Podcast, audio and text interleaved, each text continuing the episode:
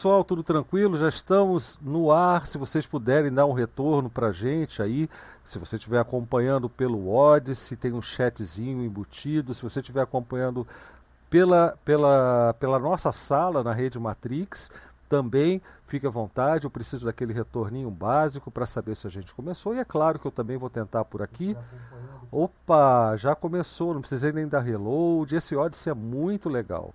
Aliás, a gente vai começar essa live de hoje falando um pouco sobre isso e sobre os recursos que a gente tem implementado aqui para nossa comunidade, né? Para ficar à disposição tanto para nossa comunicação, né, para nossa socialização, quanto também para a execução de nossos trabalhos, né, para a gente poder é, ter plataformas suficientes e para o gosto de todos, né, para não ter desculpa, ah, não, não vou colaborar, também não vou fazer minha pergunta, eu também não vou participar. Não, ó, tem para todos os gostos.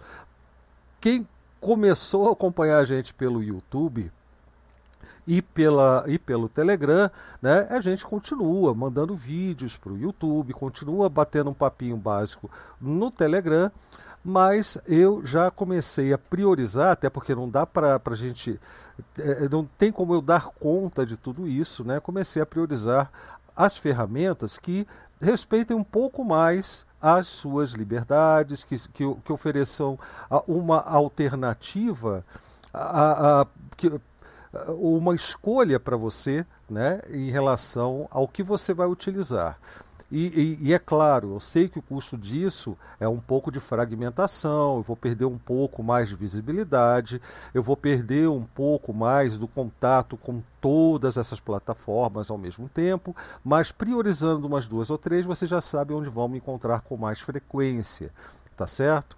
Bom, para começar, eu quero reapresentar para vocês o nosso site, o site da comunidade DebXP, que é onde eu mantenho ali um blog coletivo, um blog comunitário, onde as pessoas vão lá escrevem seus próprios artigos, onde eu publico as lives de segunda, que você pode acessar por debxp.org lives ou vir aqui simplesmente debxp.org e visitar o post, da, o a postagem da, da live de segunda do dia, né? Então, no caso aqui, nós estamos com essa live rolando aqui, ó. Tá vendo? Até tem um autoplay aí, já que estamos ao vivo. É, e, e, enfim, a gente tem toda, é, toda a, a, as descrições, enfim. E se você quiser participar com o seu artigo, é, é, só você começar a fazer contato com a gente. Se você já está com a gente aí já desde o início e tal, só falar, ô Blau, tem lá um artigo interessante, dá uma olhadinha, vamos colocar lá no, no, no site da, da comunidade, no blog coletivo. Bora, tranquilo. A gente vai, publica, é, cria uma conta para você e você mesmo vai publicar. Já temos aqui várias pessoas contribuindo com artigos já desde o início. Né? É o caso do Simplex, que agora preferiu fazer as postagens dele lá no Odyssey, eu entendo muito bem, mas de vez em quando ele está aqui também. Temos, uh, uh, temos aqui uma série de, sobre geeks e, ou, uh, e outros e outros recursos GNU, é, só quero lembrar o nome dele porque aqui, ó. Só um instantinho eu vou achar, ó. Olha aqui, ó. Esse, esse camarada aqui, ele tem uns artigos fantásticos. É o Vinícius. Eu, eu demorei para falar, Vinícius, o seu nome, porque eu estava com Vitor na cabeça, tá? Mas o seu trabalho é muito legal e tem artigos excelentes. Esse aqui, por exemplo, é sobre o STAL, né? O STOW, né? O GNU. Né? E aí ele fala como gerenciar suas dot files com o Stow. Né? E ele tem artigos sobre geeks também e outros. Uh, tem também o, o, o Diego, uh, deixa eu só dar um back aqui para já voltar, ó. O Diego que fez isso aqui, validando CPF, e ele tem outros artigos aqui muito interessantes sobre ferramentas livres para escritório também. É só dar uma pesquisada ali que você vai encontrar.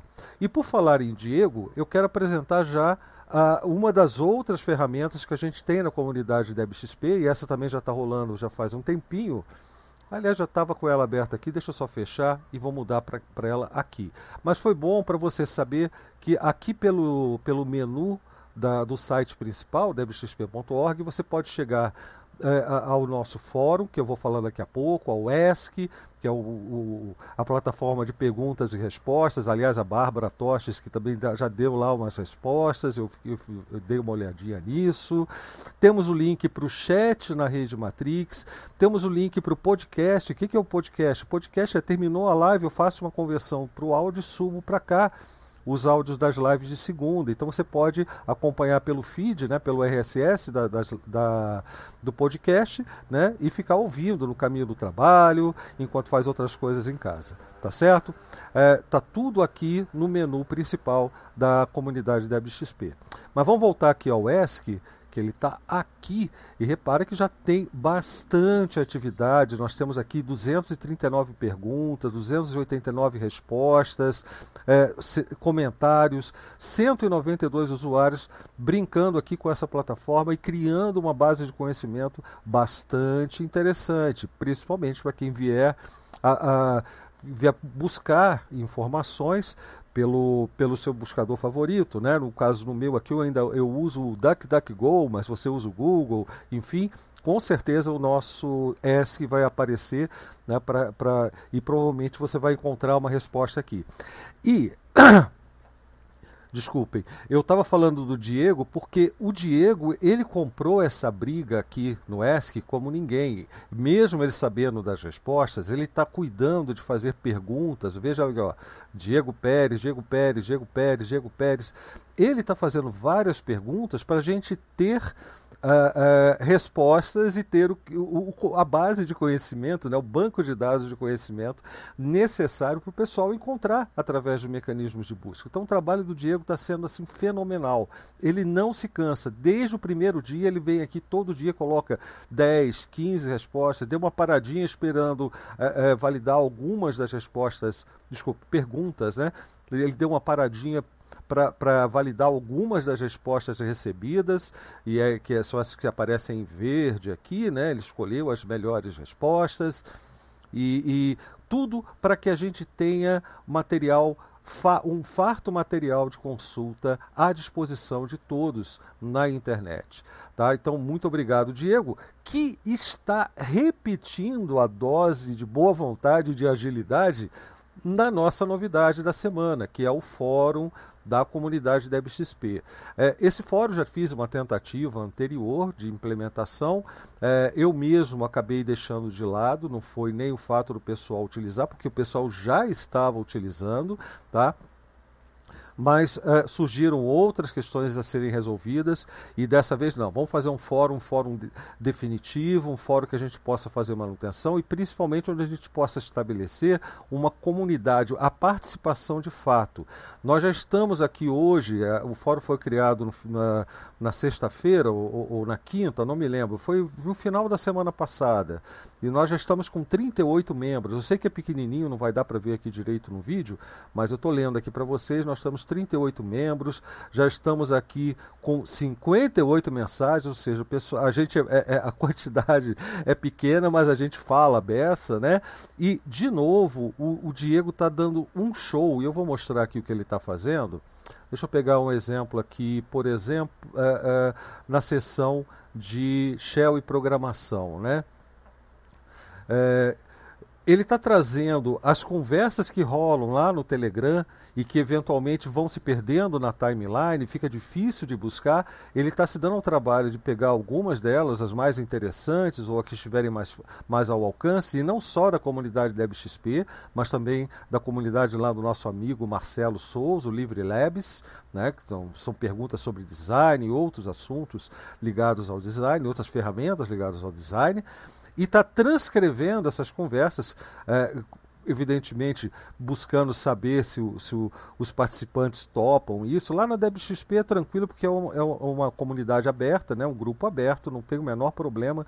Então é, é ele está trazendo para cá as conversas. Então, por exemplo, aqui ó, é, tem essa solução aqui que foi dada lá na comunidade, do grupo do, grupo do Telegram da comunidade, e ele está transcrevendo aqui, ó, simples, de forma fácil de, de entender o fio da meada, é certo? E, evidentemente, criando em paralelo aqui com o, o, o ESC, um, uma outra linguagem mas também e, e com uma outra linguagem, com uma outra dinâmica, mas também criando uma base de conhecimento sólida que a gente vai poder consultar a qualquer momento de forma organizada, com um excelente mecanismo de busca.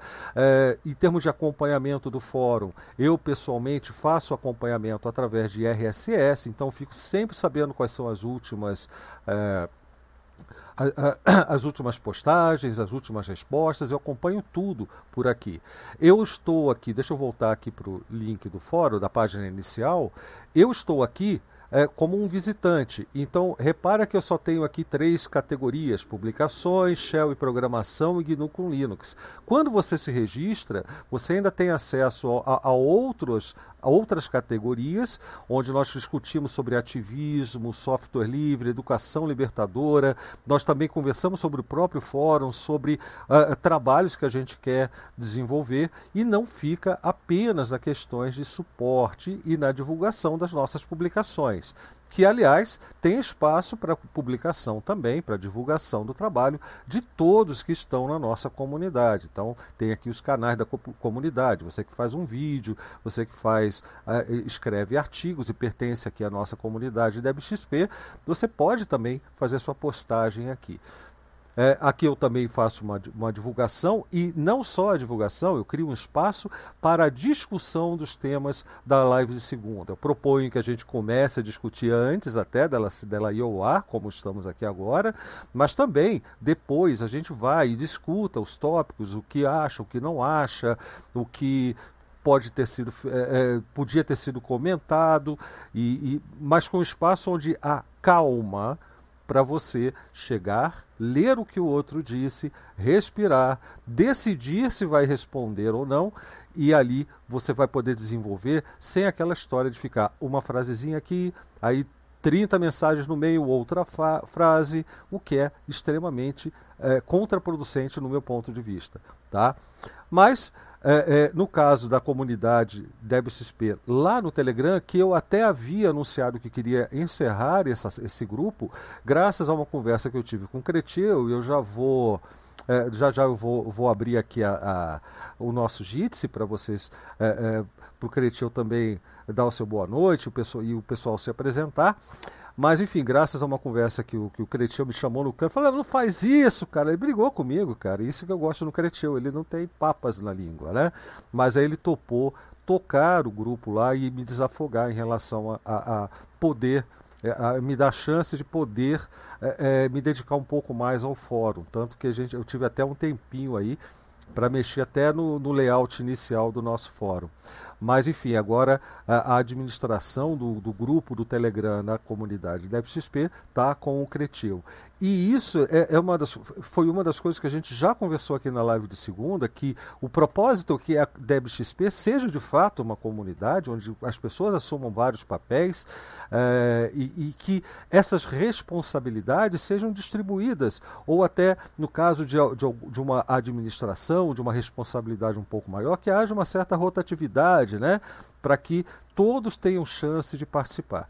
Porque desde o início, gente, isso não é só da boca para fora. Eu quero que DebXP seja de fato uma comunidade, não apenas um grupo no Telegram ou um, um canal do YouTube. E por falar em canal do YouTube, a última coisa que eu quero mostrar para vocês antes de entrar no tema de hoje é que o YouTube é, no momento, ele está sendo uh, uh, utilizado apenas para replicar uh, o que eu produzo originalmente aqui no Odyssey. Tá? Odyssey.com é esse site, ele é o equivalente do YouTube, mas ele tem uma proposta muito diferente. Aqui quem manda é o conteúdo, é o produtor do conteúdo, não é o anunciante, não é o que dá na telha de, do, do YouTube considerar certo ou errado. Né? E, e eu peço a vocês que estão assistindo essa live agora pelo YouTube que façam lá o seu registro no odyssey.com. É, em todo vídeo que eu que eu publico no YouTube, eu sempre coloco o link para você fazer o seu registro aqui no Odyssey. Pode fazer com tranquilidade. Se você já tiver um canal no YouTube, é até mais fácil, é só você clicar lá na opção de sincronizar, desde que você tenha um vídeo. Toda a parte de verificação fica entre Odyssey e YouTube, né? Você não precisa passar outras informações mais complicadas. Mas vale muito a pena. É, eu não vou nem falar do lado da, da monetização, porque aqui é, a monetização ela é feita através de uma moeda própria do Odyssey, né? É, são os créditozinhos que eles chamam de Library Credits, né? LB6 e, e, e, elas são as nossas moedas de troca. Só que elas podem ser convertidas em dinheiro de verdade? Podem, mas elas servem primariamente para a gente poder trabalhar é, é, a, a, própria evolução do canal. Então, basicamente, elas servem para isso. Então, é, é, se eu recebo aqui um determinado valor, eu posso é, incrementar a, a, a, visibilidade ou a, a minha na verdade, não se trata nem de visibilidade, mas eu posso demonstrar o meu grau de compromisso com a comunidade de produtores de vídeos, e não é só vídeo, é vídeo, áudio, documentos, texto, enfim, aqui na plataforma. Então isso é muito bacana, eu acho bastante interessante esse modelo e eu recomendo bastante que vocês assinem, ou desculpe, que vocês se registrem aqui no, no Odyssey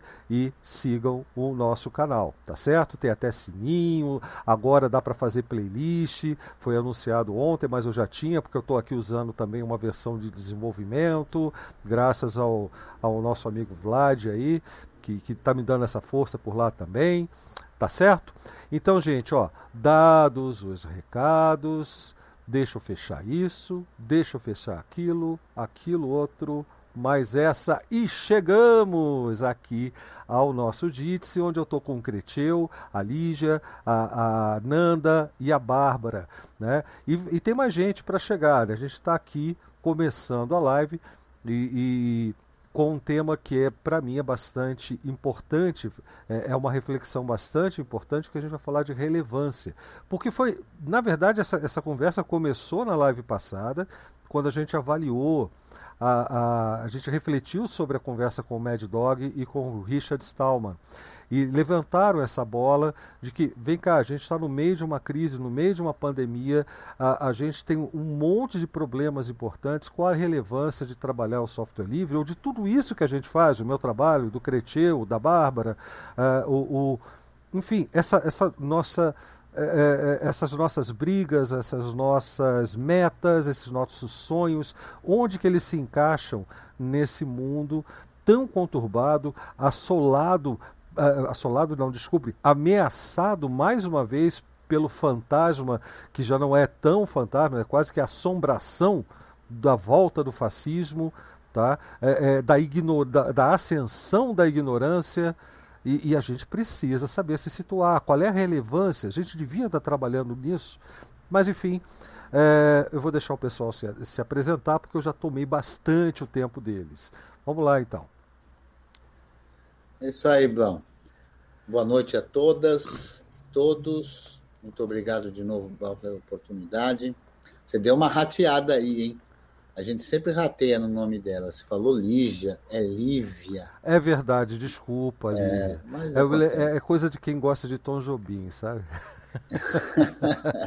é Lígia é, e, e, aí Isso. é Lívia. Boa noite, Lívia, Nanda, Bárbara. É, Blau, eu acho que, que é assim. É, o software livre é uma causa importante. A, o racismo, ou melhor, o antirracismo, é uma causa importante. A igualdade de gêneros é uma causa importante. E assim, tem uma porção de causas muito importantes. É, eu acho que a gente não tem a necessidade de escolher uma só. Né? Eu acho que as causas que a gente é, é, milita ou luta e etc., eu, especialmente mais fortemente, mais proximamente, na do software livre. Né? mas, ao mesmo tempo, e isso quem acompanha minhas aulas vê, eu falo sempre na construção, e eventualmente essa construção ela pode começar com o estudo de forma mais uh, firme, mais forte, mais conceitual uh, do GNU Linux, mas para a produção do senso crítico. Né? Senso crítico é interdisciplinar, né? senso crítico é uma forma de ver as coisas. Né?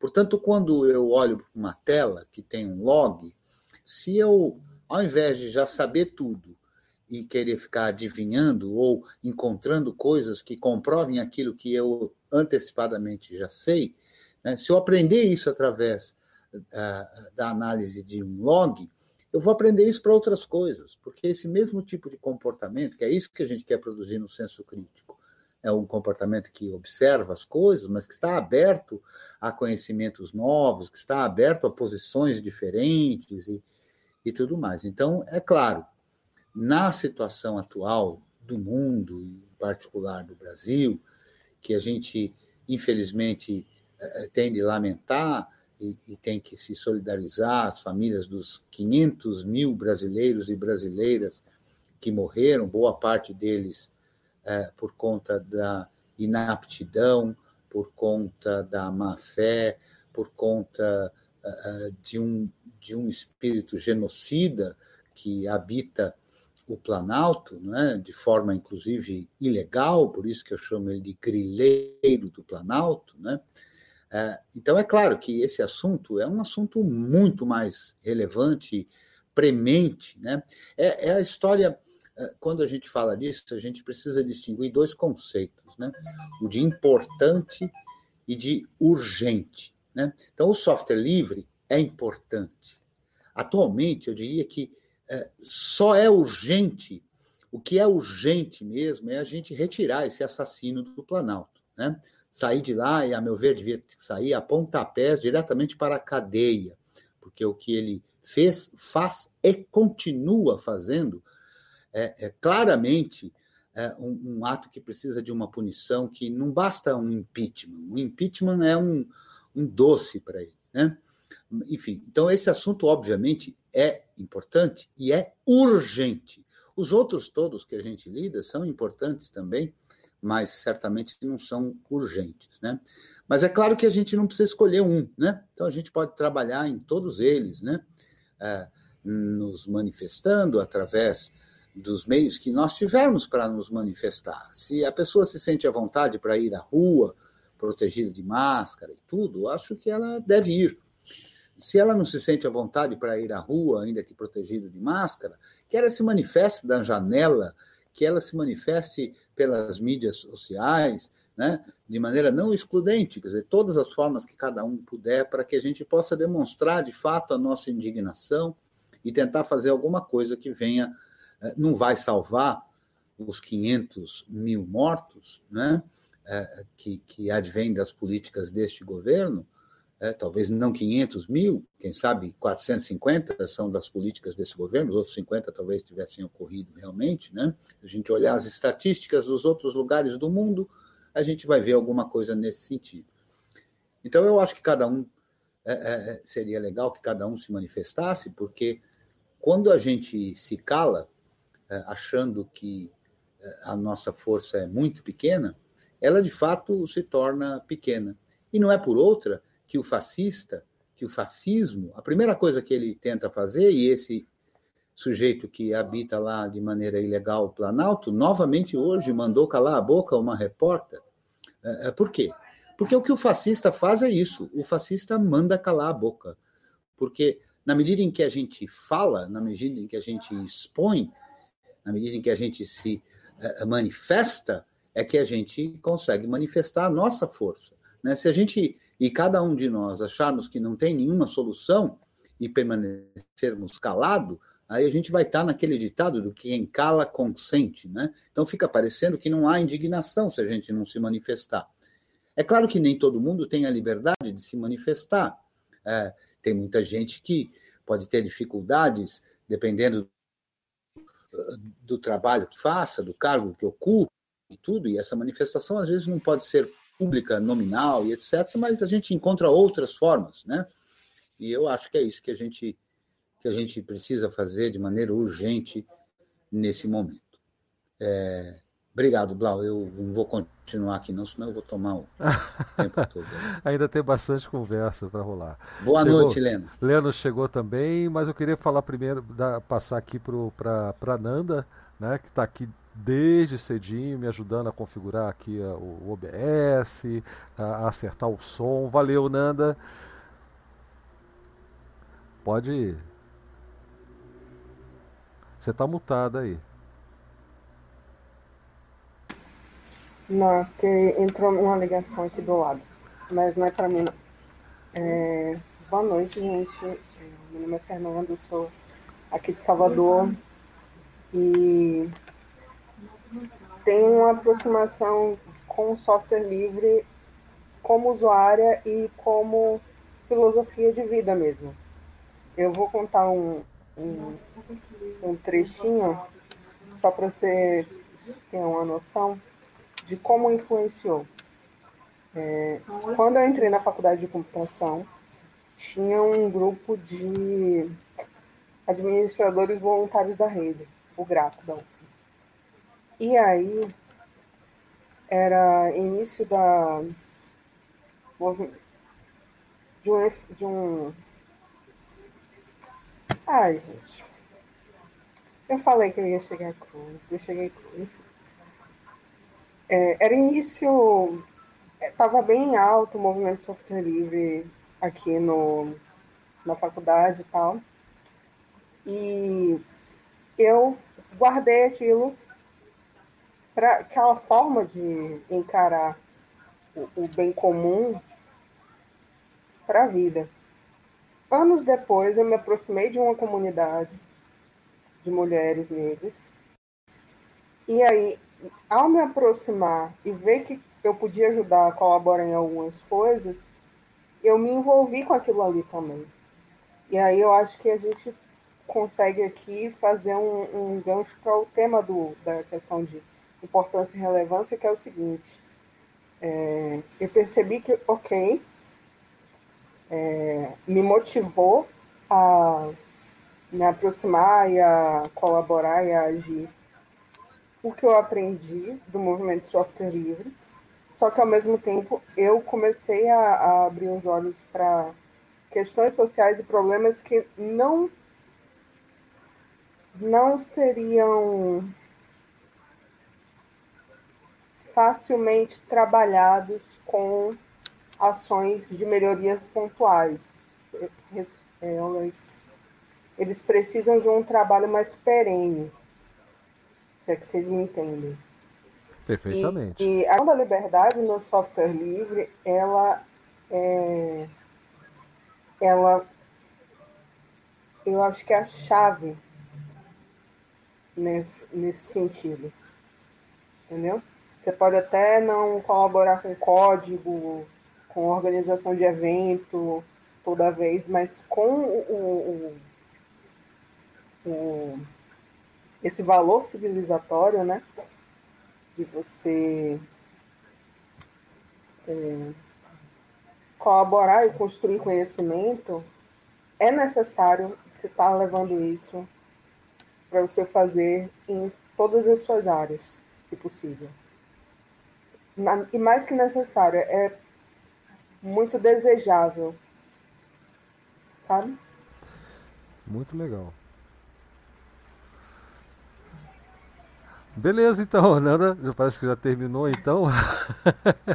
mas, mas a gente vai voltar aí a você, viu, Nanda? A Nanda fica quietinha, mas de vez em quando ela solta umas assim que faz a gente, que são lambadas de verdade, faz a gente pensar, tá? Então, a, a, ainda tem muito papo pela frente. Vamos aqui a, a, a Lívia, falei certo agora, né? É, é, que, que tem o trabalho ah, fala você, Lívia. Eu não vou, não vou ficar fazendo introdução, não, porque você já é da equipe da live de segunda, você já sabe que, que, que tá na Berlinda. É, então tá, boa noite a todos e todas. Meu nome é Lívia, né? E vou, é, primeiro eu vou falar um pouco sobre essa questão da relevância, porque ela está atrelada ao, ao meu trabalho dentro de uma cooperativa essa questão da, da re relevância da gente trazer a luta do software livre num momento em que também a gente tem que lutar contra o fascismo. Só que eu acho que é, é totalmente fundamental porque a luta pelo software livre ela é não é só uma luta por questões tecnológicas, né?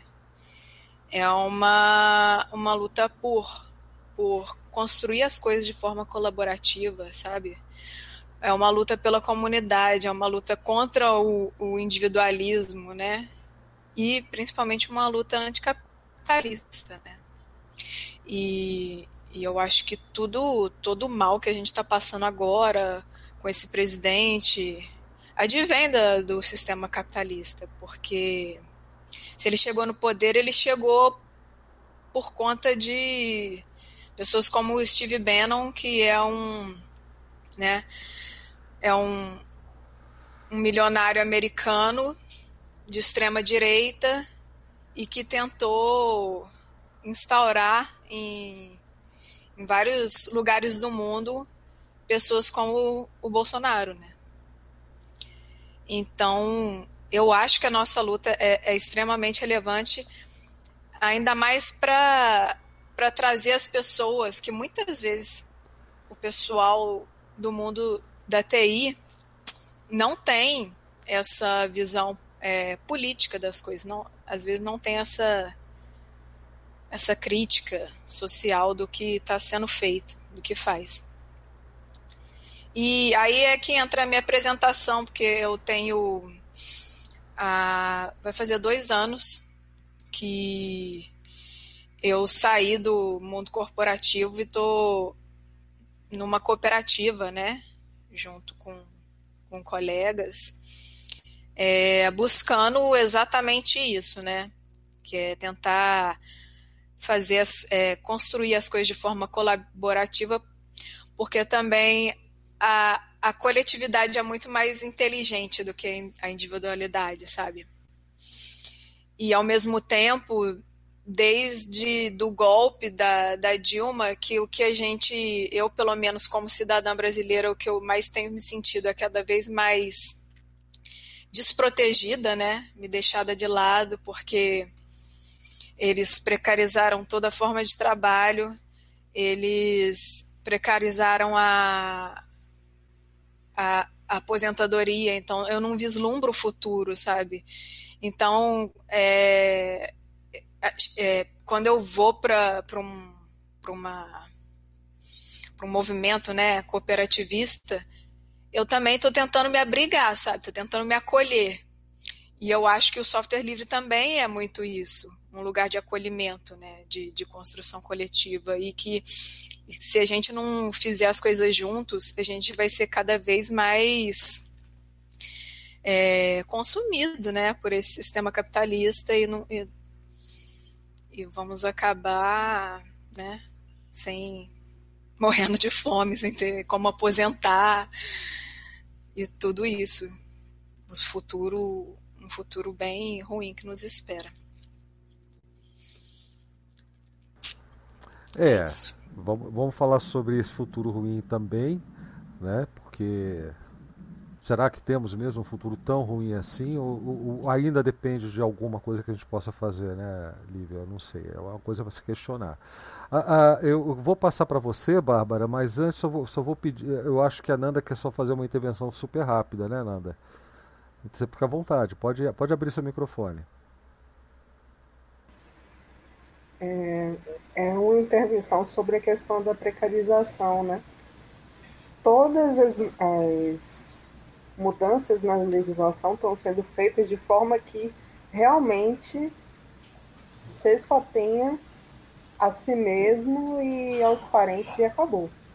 É um total se virem. O Estado lava suas mãos. E como é que, uma, que pessoas que não têm recursos vão se virar senão fortalecendo o fazer comunitário de forma consistente, né? Não tem como.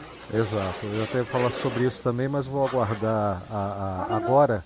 Eu, deixa eu só des, desmarcar você, porque eu vou passar para Bárbara. Pode, pode ficar à vontade aí, Bárbara. É a sua vez. Boa noite. Meu nome é Bárbara Tosse, sou jornalista e já sou, sou adepta ao, ao software livre desde 2000 e pouquinho. Fiz cursos para saber mexer no Linux na época, aqui no Senac daqui, mas foi lá com a influência do Creteu, Cabelo. Na época eu fui lá para São Paulo eu estava utilizando software livre, é, fazendo um site para a minha faculdade, né? Para os alunos trocarem arquivos e documentos, é, é, coisas de professor, de matéria. E aí eu fiz em um sistema de gerenciamento de sites que tinha muita invasão. E eu estava aprendendo a, a, sobre isso. E aí uns caras da, da do própria comunidade me chamaram para ir conhecer um outro software livre que era o E107. E hoje meu blog é nesse E107, que é ele é feito em Bootstrap hoje. Na época nem tinha, não existia Bootstrap. Aí o pessoal do, do, do software livre me convidou para ir lá falar sobre o E107 lá em São Paulo, que foi a Conisly que era o Congresso Internacional de Software Livre. E lá eu conheci o Creteu, o Cristiano Linux Man, Creteu, Cabelo, é, Renka, um punhado de gente, só gente ótima da área do software livre, né? E aí depois também participei é, tirando fotos, fazendo matérias, fazendo jornalzinho interno lá para o pessoal da área de software livre na, na Campus Party Brasil, Aí a gente sempre tinha uma bancada, se encontrava lá. Daí indo para o tema da live de hoje, que é a rele, relevância do software livre do nosso trabalho, né? Quando o mundo inteiro parece querer tomar outra direção, eu acho que assim é, esses outros softwares proprietários são tudo são tudo muito, muita propaganda, falam muito e não fazem nada, né? Parece o presidente, né? Então assim é, na, é, desde a época que, que eu comecei a utilizar software livre, eu usava o GIMP, aí depois no outro ano, foi em 2006, eu fui falar sobre o GIMP na Conisly também, em São Paulo. Daí eu revi todos os meus amigos, reencontrei todo mundo, foi ótimo. Sempre foi ótimo reencontrar, assim, ter contato né, com as pessoas do software livre e, e, e fiz um. Eu organizei um Flissol aqui na minha cidade. O Flissol é um dos melhores eventos de software livre, de encontros de comunidades, de minorias, de, de, de tudo, é, é falar lá no, encontrar as pessoas no, no Flissol, que é um festival internacional é, latino-americano de instalação de software livre. Né? Eu, foi em 2015 que eu organizei aqui, o Renka veio aqui, Cristiano Linuxman veio aqui, e, e amiga minha de, de Curitiba também. Então, assim, eu sempre valorizei o software livre, é, parei de utilizar softwares proprietários e fui me adaptando ao software livre, fui aprendendo. E a última coisa que eu fiz recentemente foi colaborar com. Eu procurei um programador para implementar novas ferramentas no Inkscape. Então, assim, eu tenho uma empresa, tenho uma gráfica, e como eu ganho dinheiro com software livre, a minha troca é, é investir nisso. Então eu ajudei um programador lá, procurei um programador e me indicaram um, um americano. Aí ele foi lá e me, ele tem um Patreon, tipo o Creteu tem no, no, no, grupo dele lá, e, e ele pediu um, um valor para programar. Então eu fui lá e tirei, em vez de comprar um software proprietário, né, dessas é, fábricas de software, eu preferi pagar uma pessoa que eu conheço, que eu vejo fazendo live no, no direto, mostrando o trabalho dele. Então, eu queria que fosse um brasileiro, mas aí eu, o brasileiro nosso estava ocupado fazendo programação também, mas só que estava trabalhando com outros projetos. E aí eu fui e investi nisso, e ele está fazendo uma ferramenta nova para o Inkscape, para a versão 1.2 que virá. que é uma ferramenta que eu solicitei para ele alterar. Então, assim, eu sempre acreditei que o software livre vai avançar mais do que os softwares proprietários, porque a gente tem uma conversa melhor com os programadores, mais de perto, né? Então, tem fóruns, igual o DevXP está fazendo fórum, está fazendo o site com a comunidade, tem uma, uma parte que é só sobre perguntas e respostas. Então, isso aproxima as pessoas. Então, isso é coisa comunitária, né? E, e eu, como jornalista também, sempre fui, fui a favor de, de estar sempre do lado do povo. O que, que o povo quer é o que o, que o jornalista tem que mostrar, né? Então, é, se é, a gente vê que o software livre vai colaborar na educação, vai, vai colaborar na evolução das pessoas, então é, é desse lado que a gente tem que estar. É, era isso que eu queria falar e vamos passar para o outro aí. Outro aí? Fala, Lennon. Lennon. boa noite, gente. Boa noite. Deixa eu dar boa noite para todo mundo aqui. Boa noite, Bárbara. Boa noite, Nanda. Boa noite, Lívia. Boa noite, Blau. E boa noite, Creteu. Pessoal, alegria, né? Alegria em estar aqui com vocês. A gente entra aqui, como bem falou outro dia o nosso amigo Marco Mazzoni, né? A gente entra aqui pensando que sabe uma coisa e acaba aprendendo bastante. Porque é, o aprendizado em comunidade é isso mesmo, é, é troca, né? E quando se tem abertura para o aprendizado, a gente acaba saindo muito mais rico alimentado mesmo, não só cognitivamente, mas de algo que eu acho que todos nós estamos precisando, todas nós estamos precisando nesse momento, que é alimentados e alimentadas de esperança. Eu entendo que o, o, esse substantivo precisa ser convertido em verbo mais do que nunca. E a conjugação do verbo do, do substantivo esperança tem que se transformar em esperançar, como dizia Paulo Freire, né? que é essa capacidade de não estar plantado no chão da vida, mas de, de se erguer e caminhar, ainda que exista um mar à frente. E se ele não se dividir, a gente divide ele e passa. E a gente precisa muito disso. Né? Esse sentimento de impotência que acredito que não só a mim, às vezes, às vezes me toma, né? pela situação em que vive o nosso país.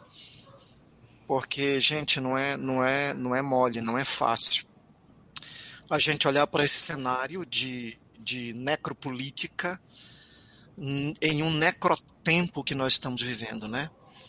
E aqui me permitam né, falar de uma particularidade, né? Eu, eu, eu tenho uma caminhada religiosa também, eu sou da Igreja Batista, então nós vivemos um tempo também de necroteologia, né? Isso é horrível, em que a Bíblia é usada para justificar discursos de ódio e relatórios de morte.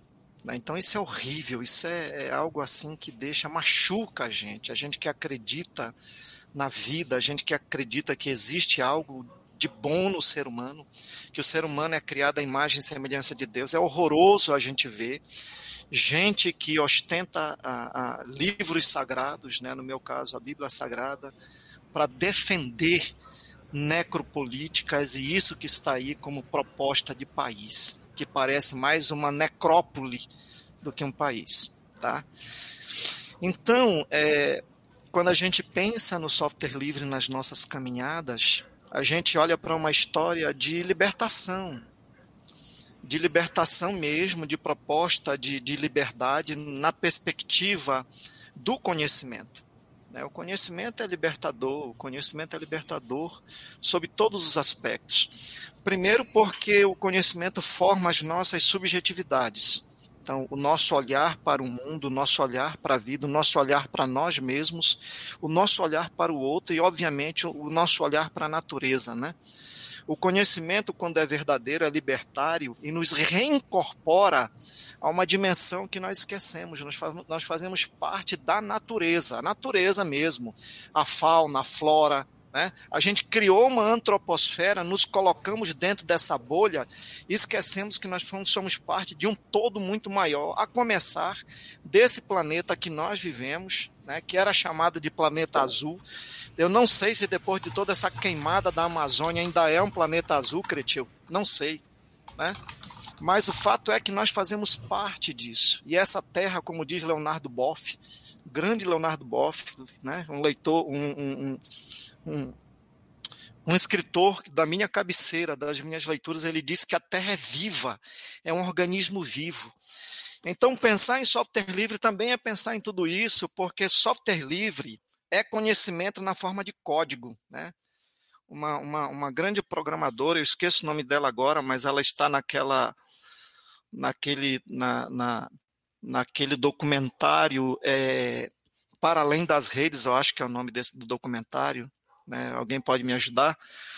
É, e ela diz que é, é, o, o, algoritmo, na verdade, é, é, é, é, um conjunto de, de código onde as nossas opiniões são depositadas. Então, o algoritmo tem muito de nós, né? As receitas do código tem muito, tem total subjetividade de quem programa, de quem coloca ali. E isso forma subjetividades. E é tão verdade o que eu estou dizendo, é conhecimento que gera conhecimento nas pessoas. Né? É tão verdade que hoje o algoritmo complexo, que é aquilo que a gente chama de inteligência artificial, está interferindo no processo de cognição das pessoas, no processo de escolha, da escolha das pessoas. Interage hoje, influencia diretamente na emoção das pessoas. É isso que Sérgio Amadeu, né, um Serginho, o grande Sérgio Amadeu, professor da Universidade Federal do ABC, diz que ele chama de modulação, modulação do comportamento. Né? E eu acho que eu já dei esse exemplo, é, é, muito simples de compreender o que é modulação a partir da interação, dos processos de interação com as redes sociais, né? onde isso acontece deliberadamente, onde isso acontece propositadamente, que é justamente pela disputa da atenção e por essa capacidade de interferência é, é, na, na, na, emoção da, das pessoas a partir da mineração de dados, o estabelecimento dos perfis por essas big datas, né? Funciona então mais ou menos como aquela viseira do animal, né? A pessoa vai interagindo e de forma muito mais que subliminar, vai sofrendo as interferências de um conhecimento que inicialmente foi colocado ali de forma proposital para formar subjetividades. Então é por isso, Cretil, que eu digo que o software é conhecimento que gera conhecimento. Assim como o hardware também, é conhecimento embutido na forma, na forma de, um, de um equipamento que gera conhecimento. Por isso é fundamental tratar dessas questões do software na sua dimensão ética, na sua dimensão política. Então, até política é algo que a gente precisa conversar, precisa compreender e precisa tomar como ferramenta não só de compreensão, mas de promoção de liberdade. E aí eu acho que a, a, a, vocês trazem algumas questões fundamentais, sobretudo a Bárbara, que onde é que se constrói essa liberdade? É na colaboração. Colabor, co é conjunto, co é essa coisa generosa, co é comunidade, co é é, é partilha, é generosidade em comunhão. Labor é trabalho, é trabalho, é genialidade que se expressa no suor, na tentativa de aprender, Tá? E, e, e, ação é essa coisa né, de, de, de, fazer junto, de construir junto, e isso é igual à liberdade, na minha opinião. Então, o livre do software está nessa dimensão da colabor-atividade que liberta, na colabor-atividade que inclui, na colabor-atividade que aumenta as nossas capacidades cognitivas para a compreensão desse mundo que eu estou dizendo, do qual nós fazemos parte. Né? Então, eu fico aí com essa com essa palavra inicial, agradecendo muito a vocês aqui por estar na, na live de hoje e, e, dizendo que eu penso que existe saídas, que o que nós estamos vivendo, essa, essa escalada da insanidade no Brasil e no mundo, como, como é, a, a, equipe de coordenação aqui da live colocou para a gente, tem saída. Isso vai passar, mas passa muito por aquilo que o software livre e suas comunidades sempre defenderem, defenderam, que é a colaboratividade, a colaboratividade. é a saída para nós, eu penso. Isso nos faz escapar das armadilhas do individualismo que aí tem a ver com a proposta capitalista de formação de subjetividades e de organização de mundo, onde uma pequena elite fica com tudo, toda a produção da riqueza e a maioria se torna os esfarrapados do mundo, como Paulo Freire já denunciava há pelo menos uns, uns, uns, uns 70 anos atrás. Né? Então é isso, gente. Eu vou prosseguir aqui ouvindo e a gente vai dialogando e construindo a live de hoje. Boa noite para todos e para todas. Obrigado, Lennon. Deixa eu botar aqui os quadradinhos lado a lado, porque eu só quero eu quero situar e isso com certeza vai alinhavar também as nossas conversas. É, é, eu tinha um plano para hoje, né? O Cretinho sabe disso, o Lennon também e a gente está tentando trazer para cá, para a live de segunda, uma pessoa fantástica que, e tem um trabalho maravilhoso, que é a Araceli Torres. Falei certo o nome dela, Leno? Araceli Torres, não é isso? Isso. É o Torres que, que, eu, que me, me, falhava a memória aqui no momento. Mas ontem eu, ela está com dificuldade, mas a gente vai continuar insistindo, viu, Leno? Eu vou falar com ela, sim. Você já me passou o contato, obrigado. E ontem eu estava dando uma olhada no material dela e, e, e, isso tem um pouco a ver com a decisão desse tema de hoje, né? É, a, a, a, outra parte, eu vou continuar a história da Araceli, mas eu vou pa passar primeiro pela primeira parte, que é um pouco mais pessoal. Eu tava, até já conversei sobre isso com a, com a Nanda hoje, antes da live começar. Eu sou o tipo de pessoa que às vezes me pego questionando se o que eu faço, seja o que for, é relevante o suficiente é, é, para mim, para minha família, para a sociedade, para minha comunidade, para vocês, né? Então, por exemplo, vocês sabem que eu, eu trabalho muito com, com essa parte de, de cursos, né? Eu adoro fazer esse trabalho com vocês. E, e, é o que eu faço já desde os anos 80, né? Eu tenho esse trabalho em vários, em várias, é, sob várias formas. Já fiz isso dentro de empresas, já fiz isso é, é, em cursos particulares e agora faço para gente, tá? mas enfim, e, e eu tenho uma coisa na forma que eu elaboro os cursos, que é assim, eu coloco, eu poderia fazer esse curso, por exemplo, de Shell, eu poderia fazer em duas, três, 20 aulas, né? duas, uh, duas semanas, três semanas de, de, de, de, curso, apresentando aquilo que vocês encontram em qualquer lugar, que ou até encontram, talvez até perguntando para um amigo ao lado, que é como fazer tal coisa, como fazer tal coisa e tal. E para mim isso nunca soou como preparar um curso, preparar uma aula. É, é, eu sempre achei que se eu é, fosse oferecer esse tipo de trabalho, eu teria que oferecer um pouco mais, sabe? A, me aprofundar um pouco mais em coisas que você não vai encontrar tão facilmente. Então, eu quebro uma coisa que eu chamo que é a abstração. A abstração da, da, da computação é um pouco disso. A abstração você remove as complexidades, fica com o que interessa e segue em frente. Né?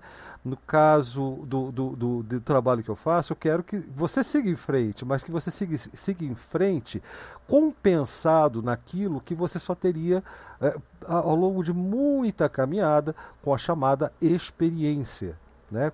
O, o papel do, do, do educador para mim tem que envolver o lado da experiência. Se não, basta você ler o manual, assistir uma, um, vídeos de cinco minutos e decorar comandos que você não vai conseguir decorar e vai fazer seu trabalho, vai em frente.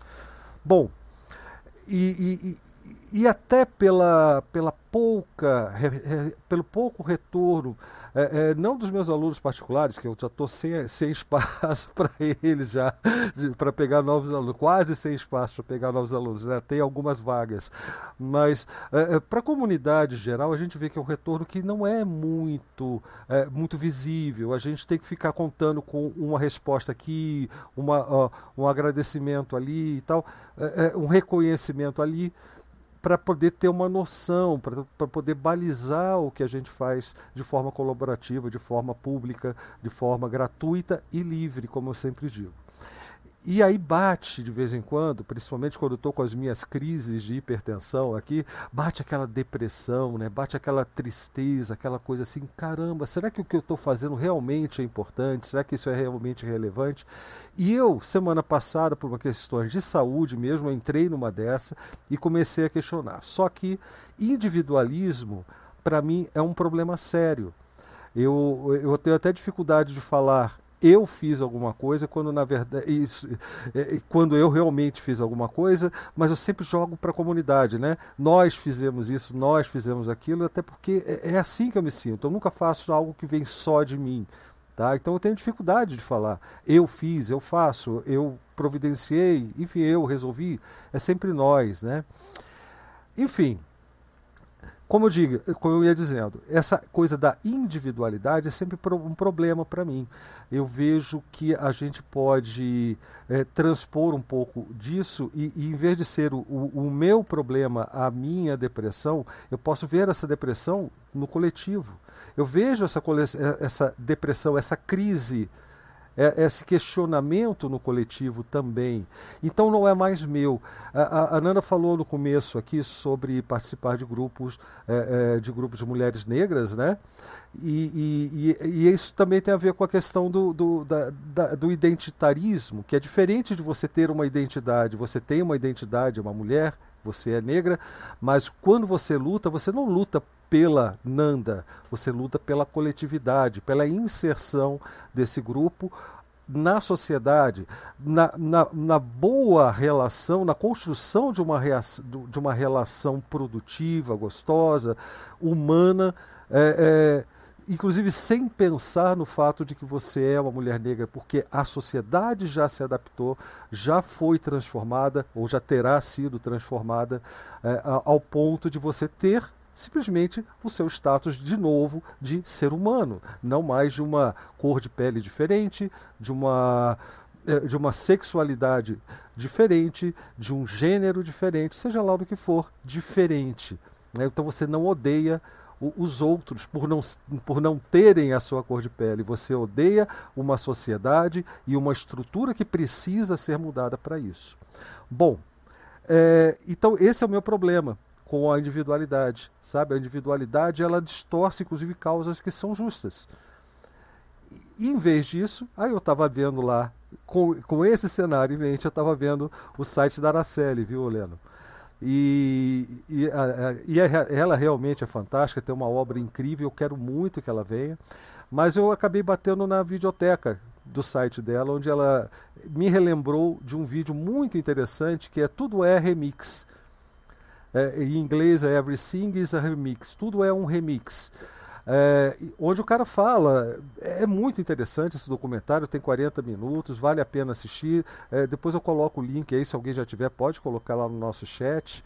É, mas o cara fala, inclusive, de um processo de, de produção de conhecimento, ou de transmissão de conhecimento, ou mais exatamente como, as, como a criatividade da gente funciona, ele propõe um modelo que diz o seguinte: tudo parte de uma cópia, vai passa por uma transformação e depois é combinado para gerar algo, entre aspas, novo, que só é novo naquela nova forma, em relação à forma, mas que foi construído, como a gente vive dizendo aqui, no, nos, sobre os ombros de gigantes, sobre todo um conhecimento passado. E o que eu vejo acontecendo neste momento é o oposto disso, viu, Lennon? Você falou conhecimento, é, o, o, código, o programa, o código, ele é o, é, o programa, o software, ele é, é, ele é o conhecimento na forma de código, né?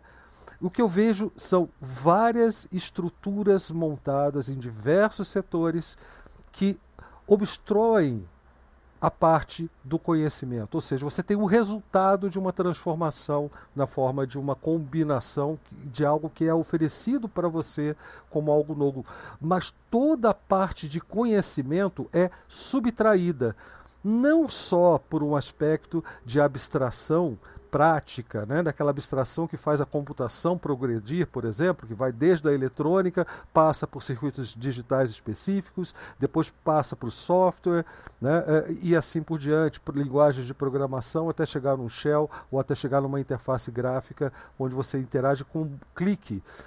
mas a subtração do conhecimento e da vontade de acessar esse conhecimento. Ou seja, você não você é, é, é impedido, você é, é tolhido na capacidade criativa porque você não, não tem acesso ao conhecimento e você é levado, inclusive, a odiar o conhecimento. E aí que a gente vê o ignorante surgindo, Aí a gente vê, e não é só hoje, é, sempre houve, em maior ou menor escala, sempre houve esse processo, tem consciência disso. Historicamente, a gente vê isso acontecendo. Mas hoje a gente está vivendo um problema que, uma coisa é historicamente como uma população, sei lá, de, de 500 milhões de pessoas no planeta, outra é, é, é quando você está com 7 bilhões, e aí você está vendo 7 bilhões.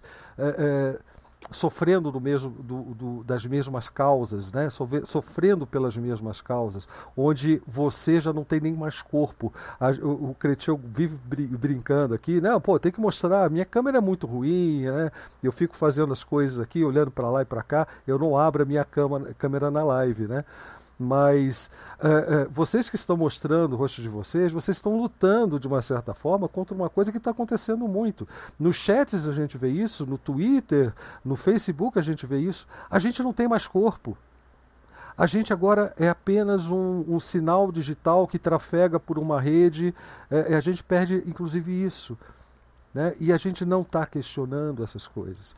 Então, quando eu falo que, que quando eu propus o tema, né, a relevância do software livre no nosso trabalho, quando o mundo inteiro parece que toma a, quer tomar, quer tomar a direção contrária, é isso. Não me importa se o que eu vou, estou utilizando aqui, se o meu smartphone ele, ele é feito com mão de obra escrava, se ele está roubando os meus dados, se ele está me vigiando, se ele está facilitando que um governo totalitário vigie os meus passos, mas é, porque eu não quero saber disso. A Apple me ensinou desde os primeiros produtos da Apple que isso não me importa. Você não precisa saber disso. Tem aquela piadinha antiga da década passada né, sobre aviação, empresas de aviação e sistemas operacionais. Né?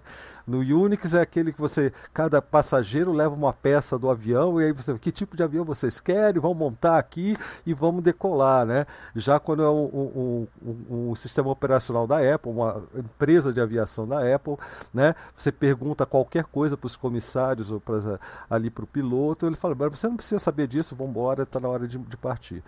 E, e, essa aversão ao conhecimento está trazendo problemas muito graves.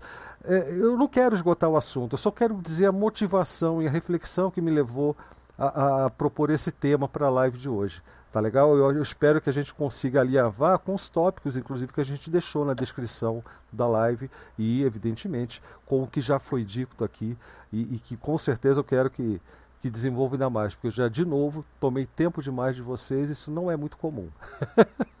a Nanda tinha levantado a mão. Nanda, não levanta a mão, não, vai falando aí, interrompe mesmo, senão fica difícil.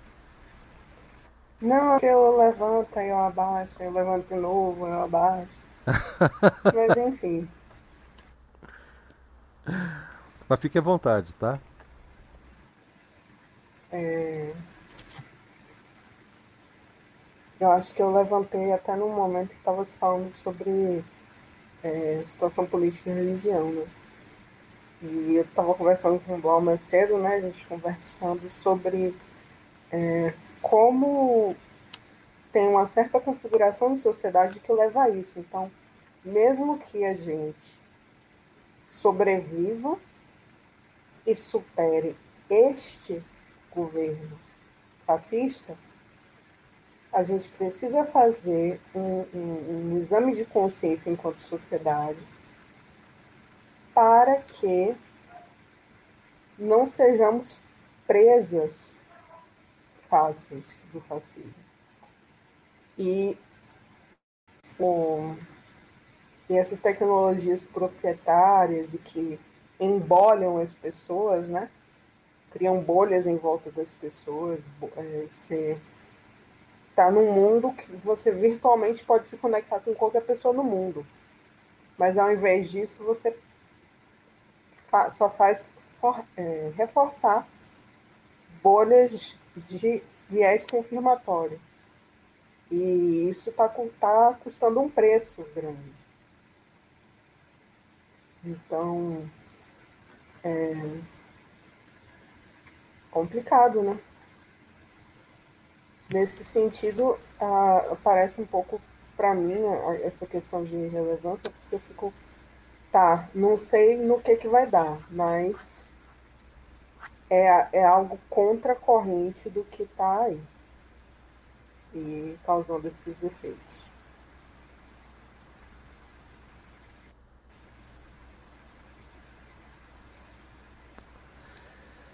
Silêncio, ninguém quer. Bom. Ah, eu queria ouvir, eu queria ouvir é. mais as meninas aí.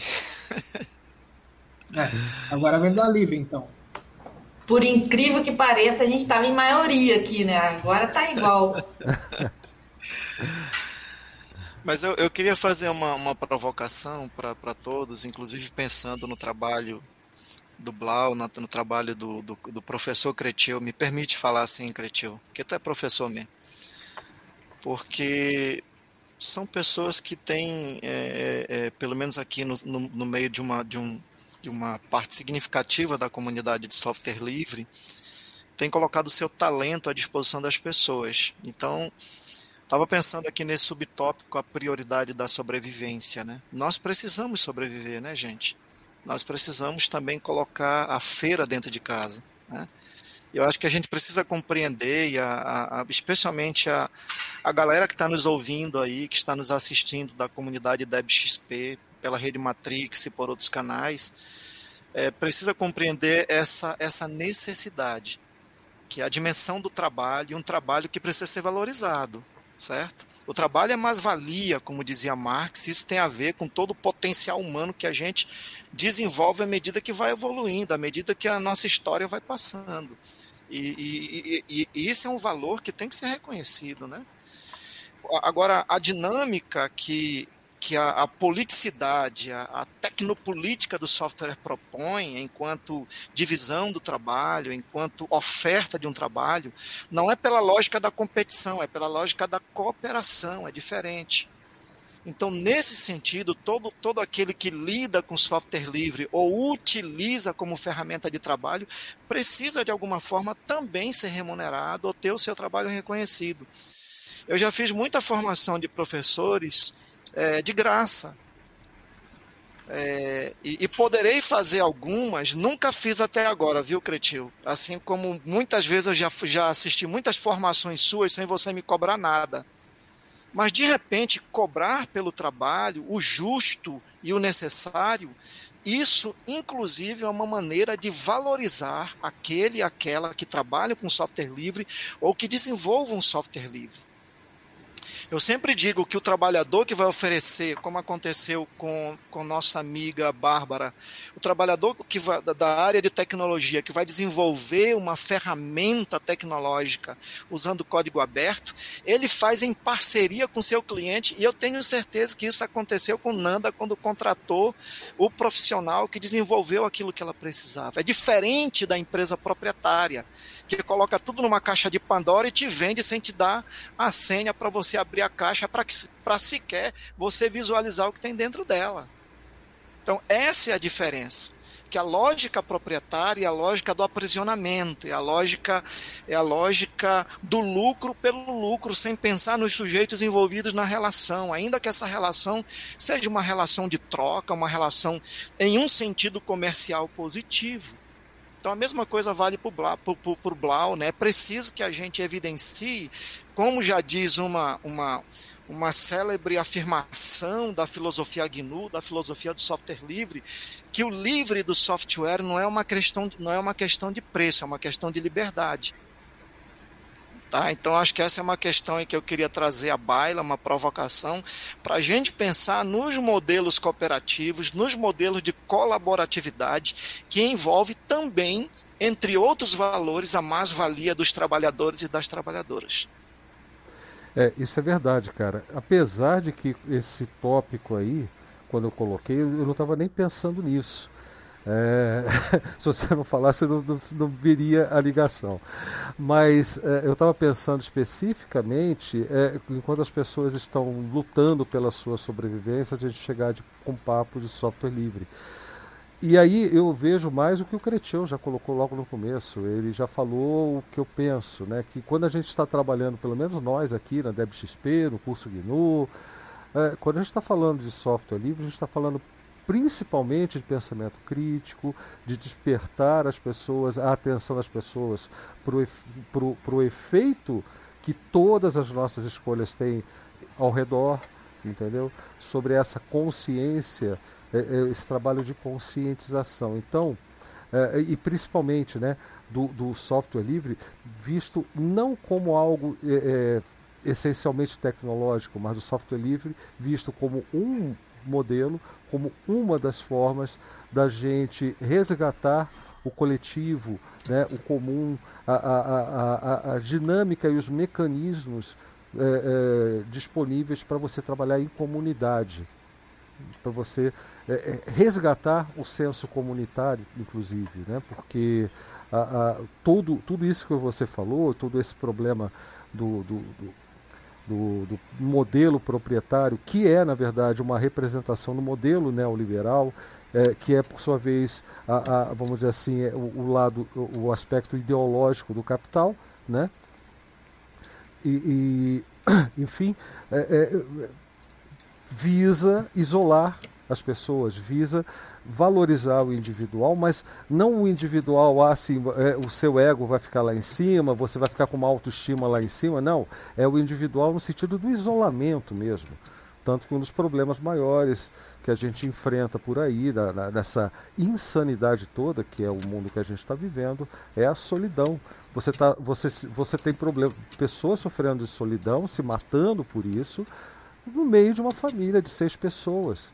Mas ainda assim ela é solitária, ela está isolada, ela não vê a relação dela com a comunidade, seja o núcleo familiar, seja qualquer outra comunidade. E nós somos animais que dependemos, gente, nós dependemos, nossa genética é feita para é, para buscar o, o, o coletivo, para buscar o grupo, para buscar a, o pertencimento a um grupo. Nós temos isso nos nossos genes. Antes mesmo de qualquer palavra filosoficamente bonita saída da boca de, um, de qualquer um primata desses, né? É, é, a gente já tinha esse impulso, os nossos irmãos macacos têm todos esses, esses, esses, esse impulso. Nós somos macacos. Antes de mais nada, somos macacos metidos a besta. Nós não somos jumentos. nós somos macacos. Não se engane. Tem gente que insiste em querer ser jumento, mas nós somos macacos. Tá certo? É verdade. Mas vai lá, vai lá, gente. Eu só queria fazer essa observaçãozinha aí. E desculpa, Cristiano, já aproveitando que é você que vai falar, a gente tem mais intimidade. Eu, eu fiz uma pequena mudança na taxa de transmissão desse vídeo para ver se resolve o problema de, é, de daquelas falhas que dá de vez em quando no Odyssey e tal. Eu reduzi um pouquinho e eu queria saber, se vocês puderem me dar o um retorno na Matrix ou no próprio Odyssey, no chat do Odyssey, se está melhor do que as outras lives, né? Porque sempre havia reclamação, tá travando aqui, tá travando ali. Dá uma, um retorno para mim sobre isso, tá legal, gente? Desculpa aí, Cretil. Imagina, tranquilo. É, é, duas observações aí, né? Uma delas é, é, Heleno, pode me chamar de professor, se não precisa. Mas pode, né? Porque ser chamado de professor. É só para mim que está cortando o Cretil? Parece que tem alguém com, com o som aberto tá, além dele. Atividade, tá, né? tá cortando o Cretil. É algo do qual eu tenho é, se todos puderem multar. Ah, agora sim. Vai lá, Cretil. Agora sim. É, então, é, é para dizer ele que não precisa me chamar de professor, mas pode, não tem nenhum problema. Chamar, ser chamado de professor é um orgulho, né? Eu tenho muito orgulho de fazer parte do processo de aprendizagem de, de muita gente, né?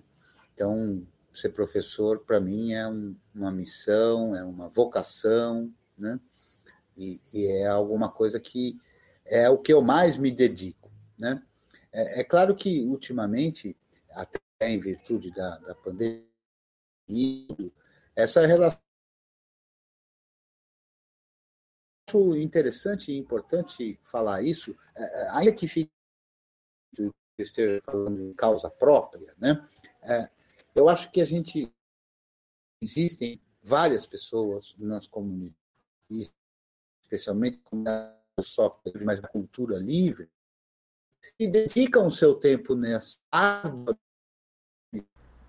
Ô, Cretil, desculpa então, te cortar de novo, mas você tá, tá com, com, tá com o áudio cortando e tá com uma conexão muito ruim aparecendo aqui pra gente. Tá bem difícil. Umas coisas que. É. Tá eu bem... vou. Então, então alguém fala, eu vou mexer aqui na, na, na rede. Tá, tá. joia, Cristiano. Você... A Lívia quer falar? É, eu lembro. É, você estava falando de como falar sobre o software livre, né? Para uma pessoa que tá numa, né? Tá desempregado, tá dependendo de ajuda para sobreviver. E aí a gente vê, por exemplo, é, o sistema ele é tão, né, é tudo tão bem arquitetado que, colo, é, que a, nesse momento que a gente tem é uma população enorme desempregada, né? E trabalhando por conta própria. Aí tem muita gente que o, o Instagram e o Facebook viraram um lugar de, né, um, um e-commerce, né, um lugar de virou, não virou mais rede social, né, mas virou um lugar das pessoas sobreviverem mesmo, né dela venderem seus produtos. E agora o WhatsApp vai implementar, tá implementando uma forma de pagamento pelo WhatsApp. Enfim, as pessoas precisam desses três desses três sistemas, né? Principalmente quem está desempregado e quem né está fazendo uma comida para vender ou um artesanato, alguma coisa assim então, como é que a gente vai chegar para uma pessoa dessa, em plena pandemia, né, falar para ela usar um outro tipo de rede social? É complicado. Eu não faço, assim, não faço ideia. Nesse sentido, assim, né? Como argumentar? Olha, nesse sentido, o que a pessoa está precisando é público para alcançar o produto dela. Não é necessariamente a rede social A ou B ou C. Ela precisa de um espaço onde ela possa alcançar quem possa comprar os produtos que ela está fazendo. Né? Mas, antes de dessas redes virarem e-commerce, elas já eram um ambiente de convivência, convivência cibernética. Entendeu? E com relação à, convivência cibernética, acho que não é muito difícil você conversar com alguém sobre, por exemplo, ah, você trabalha em tal lugar, mas você gosta mesmo é de andar com tal turma. Entendeu?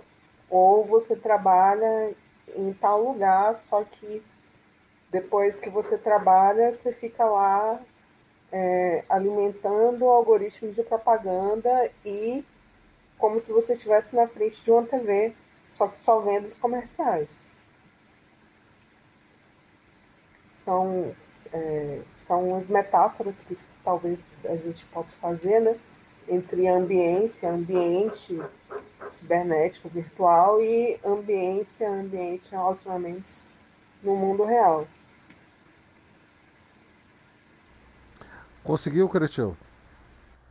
Vamos ver se agora melhora, né? Parece que melhorou, né? Então eu vou repetir, porque eu acho isso importante. Fica à vontade. Então, cara. Lennon, de novo eu vou dizer, Lennon, pode me chamar de professor, não precisa, mas ser chamado de professor é um orgulho, porque essa é uma atividade que é a que eu me dedico mais e que tenho muito orgulho de fazer. Eu tenho como uma vocação, né? E, e eu vou falar um negócio aqui, de novo, dizendo de que pode parecer que é em causa própria, mas não é em causa própria. Existe uma porção de pessoas, especialmente na comunidade do software livre, que fazem esse trabalho de tentativa de participar e de ajudar outras pessoas a adquirirem educação, a adquirirem conhecimento, a aprenderem. Então, o professor é aquele que participa desse processo.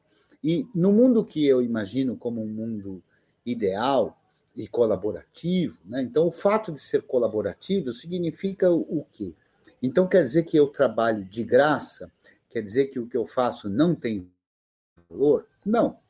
Uma vez me perguntaram, quando eu falei do meu curso, e, e qual o valor do curso? Me perguntaram. É claro que a pessoa usou esse termo querendo falar quanto era o preço da matrícula ou qualquer coisa, né? É, mas a pergunta foi mal elaborada. A pessoa falou assim: e esse curso tem valor? Né? Ela estava querendo falar do preço, né? E eu falei: olha, eu acho que o valor é inestimável, né? É, é muito valor se você souber aproveitar. Mas você não precisa pagar para ter o, o, o, o conteúdo, para ter acesso ao conteúdo. Né? Na verdade, ninguém tem acesso ao conhecimento, tem acesso a um conteúdo, porque o conhecimento exige uma participação daquele que deseja aprender. Mas eu tenho notado isso, sabe? Então eu vejo uh, algumas pessoas em vários grupos, né, uh, que uh, pagam por um curso, às vezes de péssima qualidade, porque estão habituados, estão assim embotados nesse mecanismo de que se tem preço, então tem valor. Então, se o, custo, o curso custa 50, ele vale metade de um que custa 100. E, portanto, se tem um que custa 500, se tem um que custa mil, nossa, esse curso deve ser muito bom, porque ele custa mil. E justamente o que eu quero quebrar aqui é isso com os meus cursos. O meu curso não custa nada. Por quê? Porque eu não quero que aquele que não tenha, seja lá quanto ele custe, não tenha acesso ao curso. Mas isso não quer dizer que todo mundo que tem acesso a ele não possa pagar por esse conteúdo. Não é obrigatório pagar, mas não há nenhum problema em pagar. Pagar aquilo que você acha que pode, aquilo que você acha que vale, aquilo que você acha que, que, que, que a tua experiência demonstrou. Então, eu acho que essa cultura que a gente precisa é, é, modificar. Porque eu já vi comentários de pessoas, amigas minhas, dizendo: você é muito trouxa, como é que você põe tudo isso? O teu curso é bom, como é que você põe isso de graça? Nossa, tem uns cursos na empresa XYZ que são ruins e custa XYZ. E eu digo sempre: olha, eu tento criar um mecanismo diferente. A mim não é satisfatório é, um curso que eu desenvolvo sem ser para uma pessoa em particular, porque é diferente. Se a Bárbara tiver uma dúvida e ela me chamar para uma aula particular, é uma coisa particular. Então, eu não vejo nenhum problema em cobrar isso, não, não acho que eu, eu, eu é, é, rompa com qualquer ideia de ética, de valores morais que eu tenha.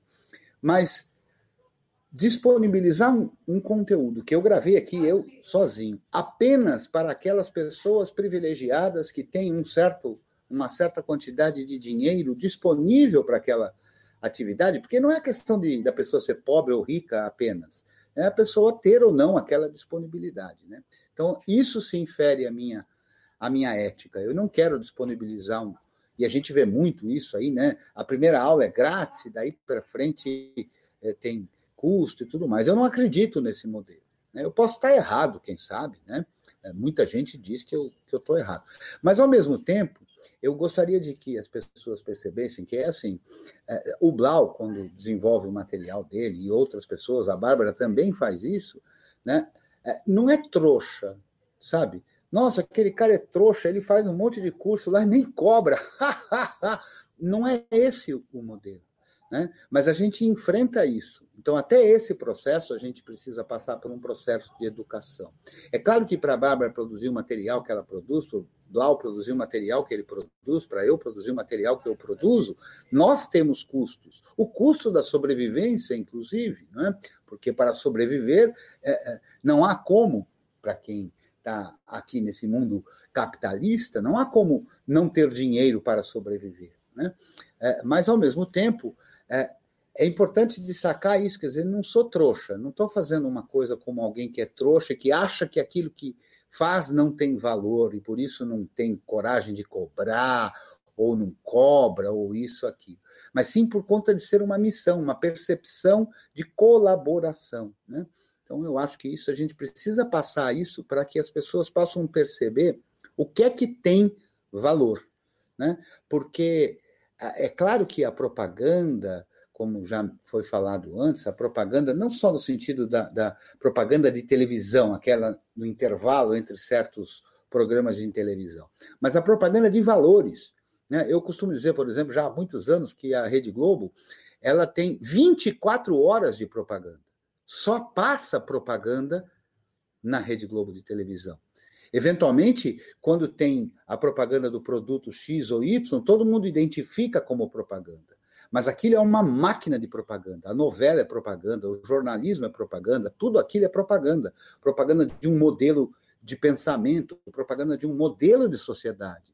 Então, o personagem da novela, ele impõe a moda dele de uma forma, uh, e eles têm muita técnica para fazer isso, eles, esta emissora de televisão, de, de parecer não estar propondo nada, não é? Mas é claro que o ator bonito é o que propõe as ideias que ele defende, a atriz bonita é a que, né, na hora que, que os negros estão sempre numa posição inferior, não é? ele não está dizendo, olha, o negro não vale nada. Não, mas ele expõe o negro toda vez numa posição inferior. Então ele está é, tornando isso como se isso fosse natural, é assim mesmo, e por aí afora. Né? Então eu acho que nessa reflexão. O inferior ou isolado. Pois é, exatamente. Não, é e tem uma terceira pior aí para mim, que é quando ele é usado como exemplo da, da, da para validar a tal da meritocracia, viu? Apesar Sim. disso, ele foi, se é, esforçou é, e, e, saiu, conquistou o espaço dele no mundo com mérito. Essa é. história da meritocracia é terrível, né? Porque ela usa uma falácia conhecida, que é a falácia do viés, né? do viés confirmatório, né? Porque eu vejo uma negra, aí essa negra se tornou doutora, né? Aí alguém diz, tá vendo? Uma negra, doutora, nasceu na favela. Olha, ela agora é médica, tá vendo? Então, o que precisa é esforço, né? Mas ninguém faz a conta, ou essas pessoas não fazem a conta, de que junto dessa menina negra que se tornou doutora, haviam tantas outras talvez até mais inteligentes e mais esforçadas do que ela, mas que não conseguiram.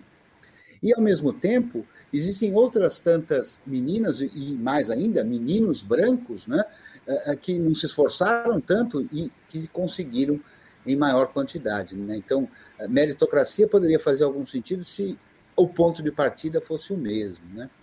Mas, enfim, é muita coisa que a gente tem que trabalhar para mudar para conquistar mentes e corações, né? E as pessoas, e eu acho que tudo isso serve, o Instagram, como foi falado, os Facebooks, os WhatsApps mais ainda, né? A gente vive num tempo que é curioso, né? Porque nos primórdios da internet é, se achava que, nossa, agora vamos viver a era da informação, a informação estará acessível a todos, né? E no fim das contas, a gente vive uma coisa que parece paradoxal, ou é paradoxal. A gente vive na era da hiperinformação. Né? E as pessoas não têm condições materiais, por exemplo, de ter acesso à informação plural. Né? A gente sempre tem falado, né? a fake news vem de graça pelo WhatsApp, no plano de dados, no plano de franquia de dados, né? Mas a checagem daquela informação do fake, daquela fake news Aí essa é paga, essa não está acessível, né? Então a gente vive uma era, a era, na verdade, da hiperinformação. Só que a hiperinformação, na verdade, o que ela produz é a desinformação. Né? Então, ou deformação. Sujeito, ou deformação, né? O sujeito fica o dia inteiro ouvindo sobre é, é, anticiência, antivacina, e tantas coisas que ele não, não consegue encontrar tempo, e muita gente não tem sequer as condições materiais, não consegue encontrar uma informação contraditória àquela para poder construir a dele. Né? Então isso é muito grave. É. E, e, e esse é o ponto da, da do, que eu, que eu coloquei nos tópicos, você foi ao ponto mesmo. Que é o, são dois pontos, aliás, é o custo da conveniência e a questão das abstrações novamente, né? Porque eh, hoje eu me questiono, Cretil, e o pessoal todo, né? Se é, quem mais falou sobre isso foi a, a Lívia, a Lívia. É, se, se a questão é mesmo a plataforma que a gente utiliza, essa a mídia social que a gente utiliza. Veja bem, nós temos o, o Twitter, que é equivalente de certa forma ao Mastodon, né, diáspora. É, tem outras, é, estão intermediários entre Twitter e Facebook, o GNU Social, por exemplo, que é uma ferramenta livre que você hospeda no seu, no seu servidor. E, e, e, em termos de comunicação, nós temos IRC, nós temos agora Matrix, temos XMPP. E o que eu vejo eh, ao longo dessas duas últimas décadas é a transformação de algo que o Cretinho lembrou muito bem, que antigamente a gente não só via como a era da informação, o acesso a esse tipo de ferramenta, como também a, a, a uma, uma forma de, de garantir a liberdade de expressão e as pessoas tinham muito a dizer, né?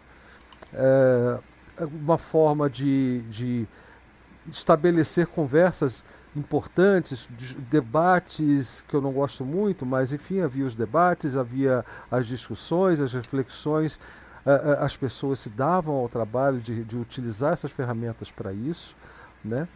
Mas, mas aos poucos o modelo Facebook e Twitter foi tomando tomando conta, porque uh, aqueles que também não tinham o que dizer passaram a ter uma plataforma para se expressar e, e, isso era muito conveniente, sempre foi muito conveniente. Ó, eu já não consigo esta estabelecer uma conversa mesmo, eu vou chegar aqui, eu vou chegar com. Na época era 140 caracteres, né? Você lembra do tempo que o Twitter tinha 140 caracteres de limite, né?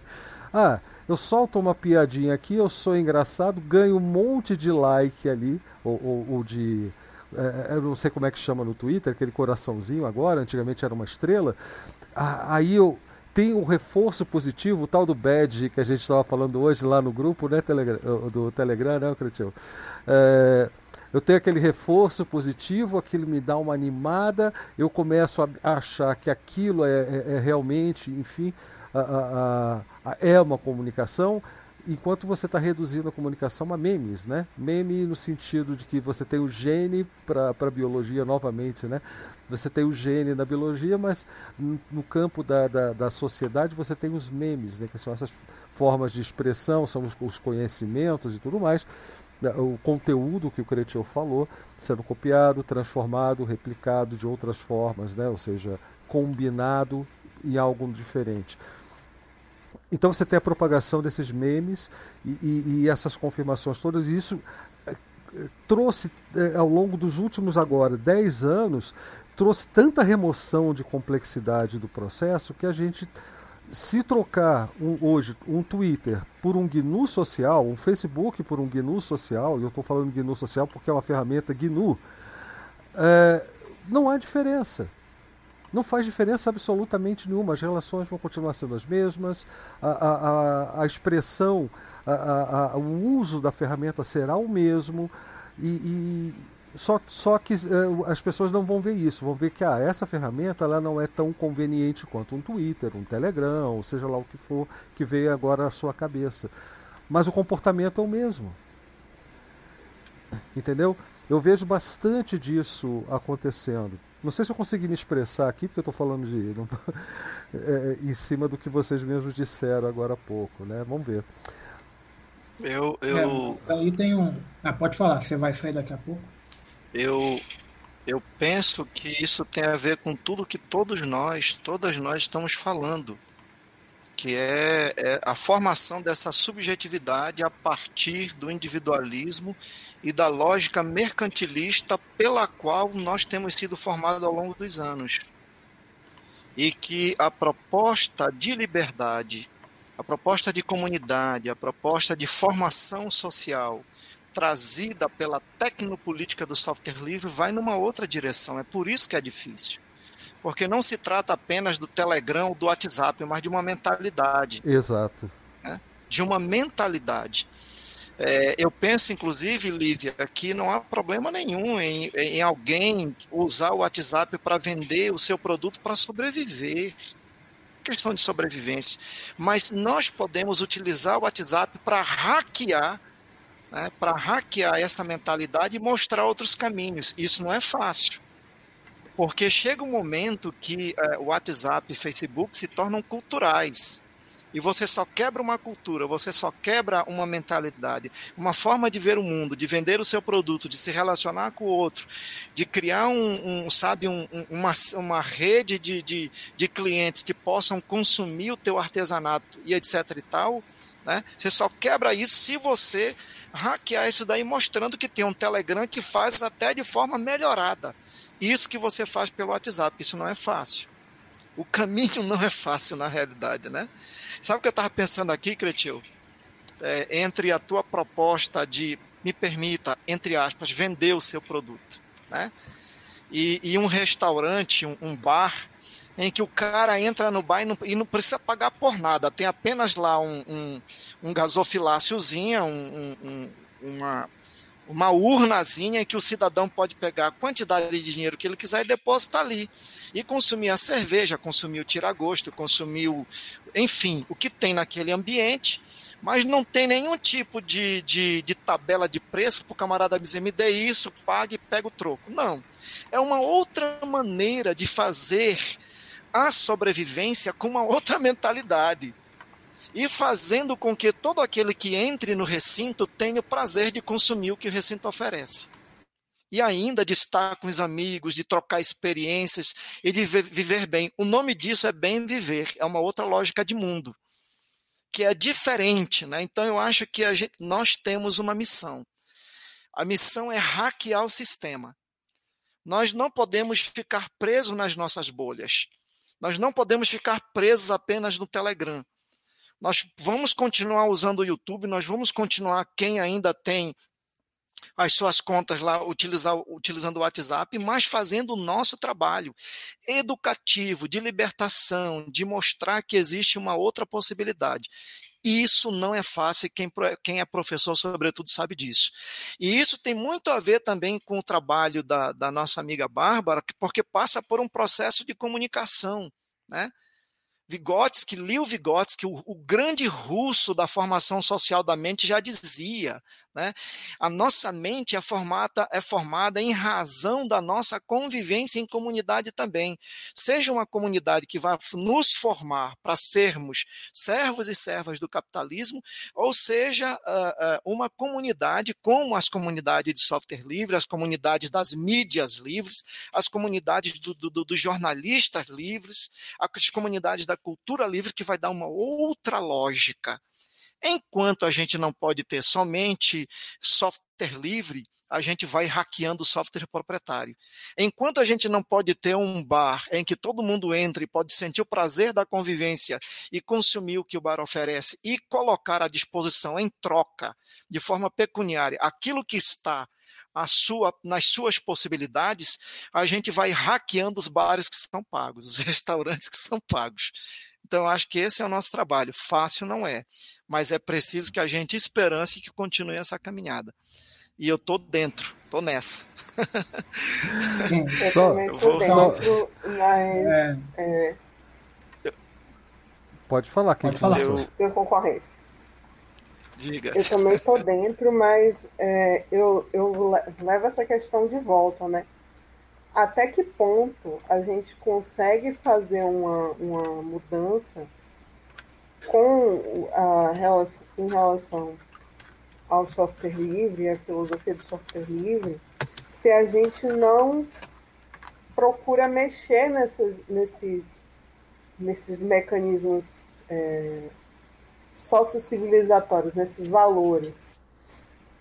Entendeu? É, eu Até que acho, ponto é produtivo a gente estressar no, no, no, no software livre e esquecendo que em algum momento é, esquecendo que essa abrangência vai até onde a gente conseguir a aderência a valores de maior colaboração em comunidade.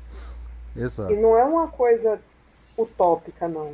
Não. Existem, existiram, e se a gente não define no planeta, vão continuar existindo sociedades que vivem de forma muito integrada à natureza, muito colaborativa, e tem uma outra relação com o que é meu é meu, é seu, é nosso. Se tem, se tem um, um peixinho, todo mundo come um pouquinho daquele peixinho. Se um peixão, todo mundo come daquele banquete também, entendeu? É, Nanda, tu me permite somente um diálogo com essa tua fala? Veja só, quantos coletivos de resistência existem no mundo? De todas as maneiras, de todas as formas, de todos os vieses, com todo tipo de proposta, de, proposta, de atividade, mas que tem algo em comum: a resistência a esse mundo capitalista, a esse mundo que, que produz mentalidades individualistas voltadas para a competição. Então é com esses coletivos que a gente tem que começar. Eu acho que os coletivos das periferias são um potencial enorme, grande, maravilhoso para a gente fazer o trabalho da lógica de liberdade tecnopolítica do software livre.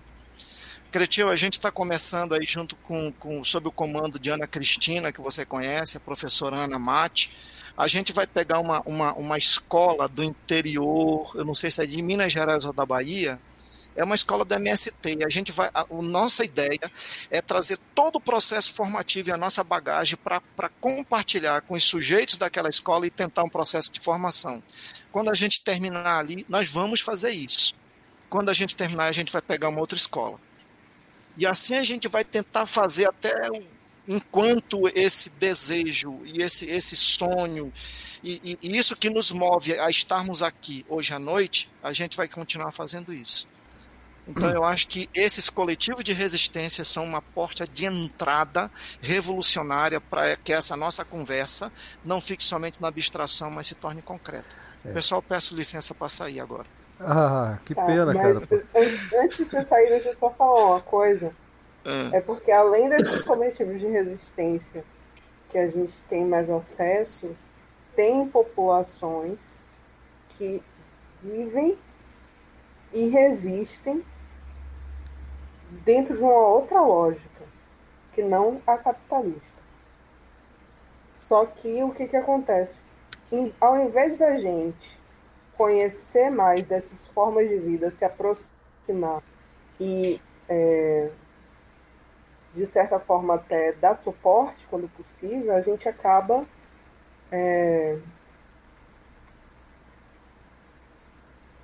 o, em geral, não, não, não chega esse contato, entendeu? Ou quando chega, e, julga como algo diferente, exótico, né? É, é exótico, não é, não é algo interessante. Deixa eu ver e tal. É, é alternativo. É. é mas não o... é algo que você possa aprender. Mas tem Bora uma... quebrar essa barreira. Bora pois quebrar é. essa barreira e tentar estabelecer o contato e o diálogo, né? Diálogo de mão dupla, né? Mas falando de Gente, novo de software é. livre. Mas, mas ah, peraí. Que negócio de ir embora cedo, Leno? O seu é. aniversário não é, porque Ó, já foi ei, no outro eu, dia. Eu, eu coloquei aqui, viu? Eu fiz um compromisso aqui com, com a esposa e ela também tem o mesmo nível de autoridade que eu dentro de casa. então você vai ouvir a minha resposta da gravação. E tá, as, as, meninas aí sabem do que eu estou falando. Viu? É, divisão de autoridade, então não tem neguinho maior nem menor, é todo mundo no mesmo barco.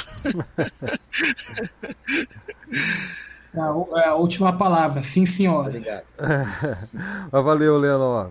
Aliás, Valeu. a Ana também ficou, ficou, de passar aqui hoje, né? Mas ela, pelo visto, não pegou o link que eu passei para ela, não sei.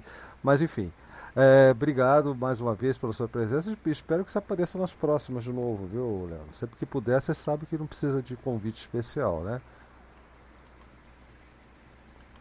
Beleza, Brau. Na próxima eu vou, eu vou procurar me agendar para ficar até o final da live, tá bom?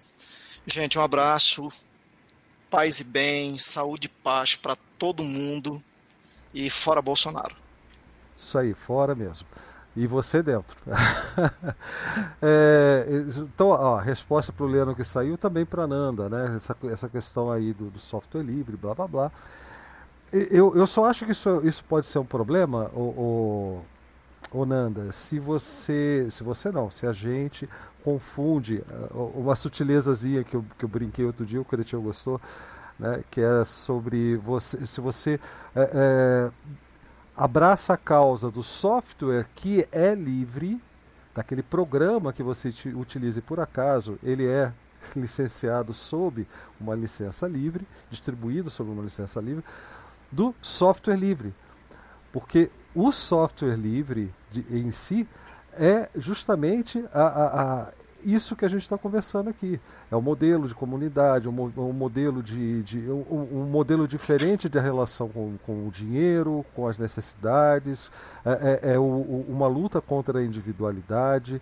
É, é, é, uma luta pela, de novo, né, pela, pela, pelo acesso ao conteúdo, como o Cretil fala, mas como o cara lá do, do, do vídeo do, do documentário, né, é, que tudo tudo é remix, chama de combinação, de conhecimento, de memes, né? deixar fluir a coisa né? sem interrupções, porque, é, é, é, de novo, algo que disseram no começo, a gente tem um aforismo né? que a gente usa lá de vez em quando na, no, na comunidade DebXP, que é não é o que eu sei, o que todos nós sabemos, né?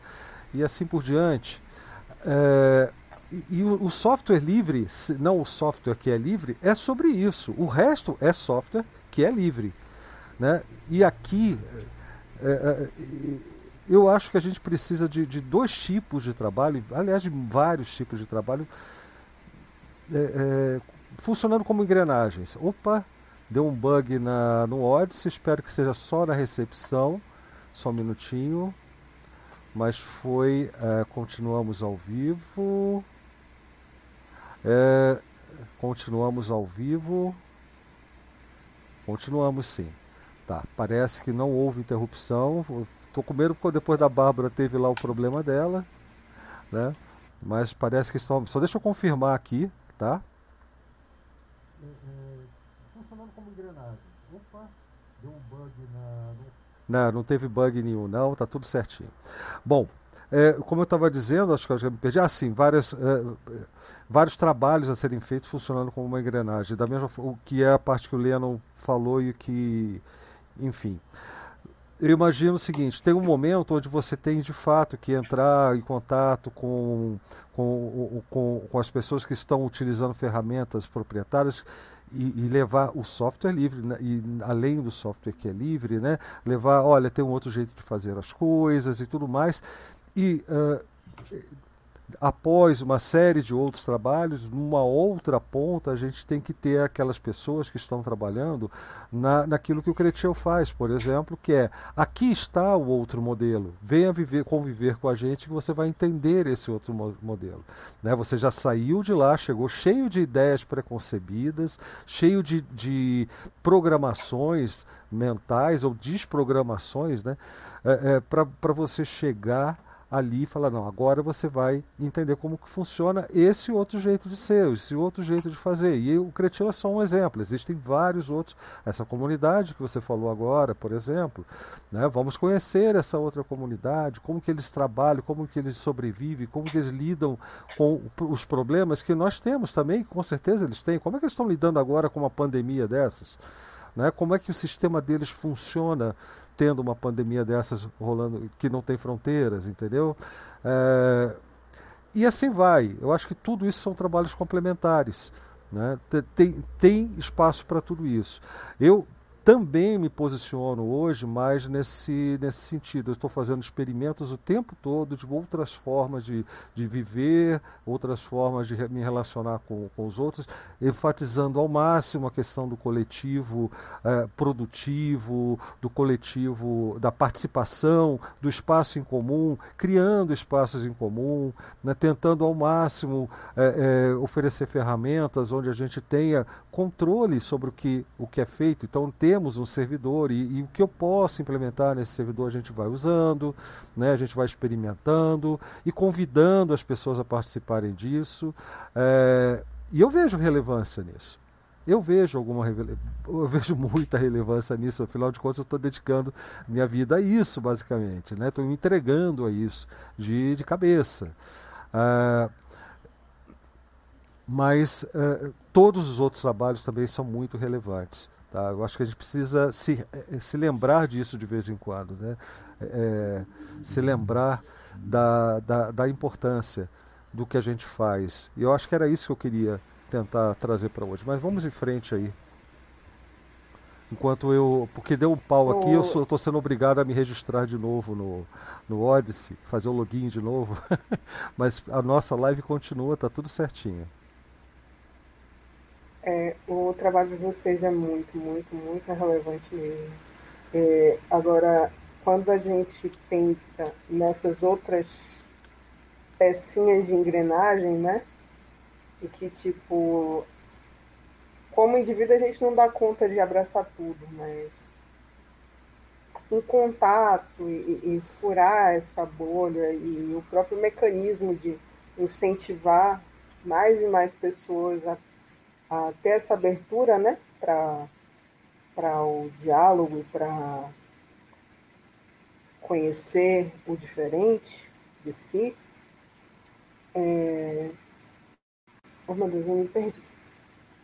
Mas, enfim, o que eu queria dizer é que o trabalho é relevante. Às vezes a gente fica com aquela sensação de que não é por conta dessas outras questões que afetam, em, em certa forma, de certa forma, impõe limites ao impacto do que a gente faz, mas quão mais difícil seria se não se, se, não se fizesse, entendeu?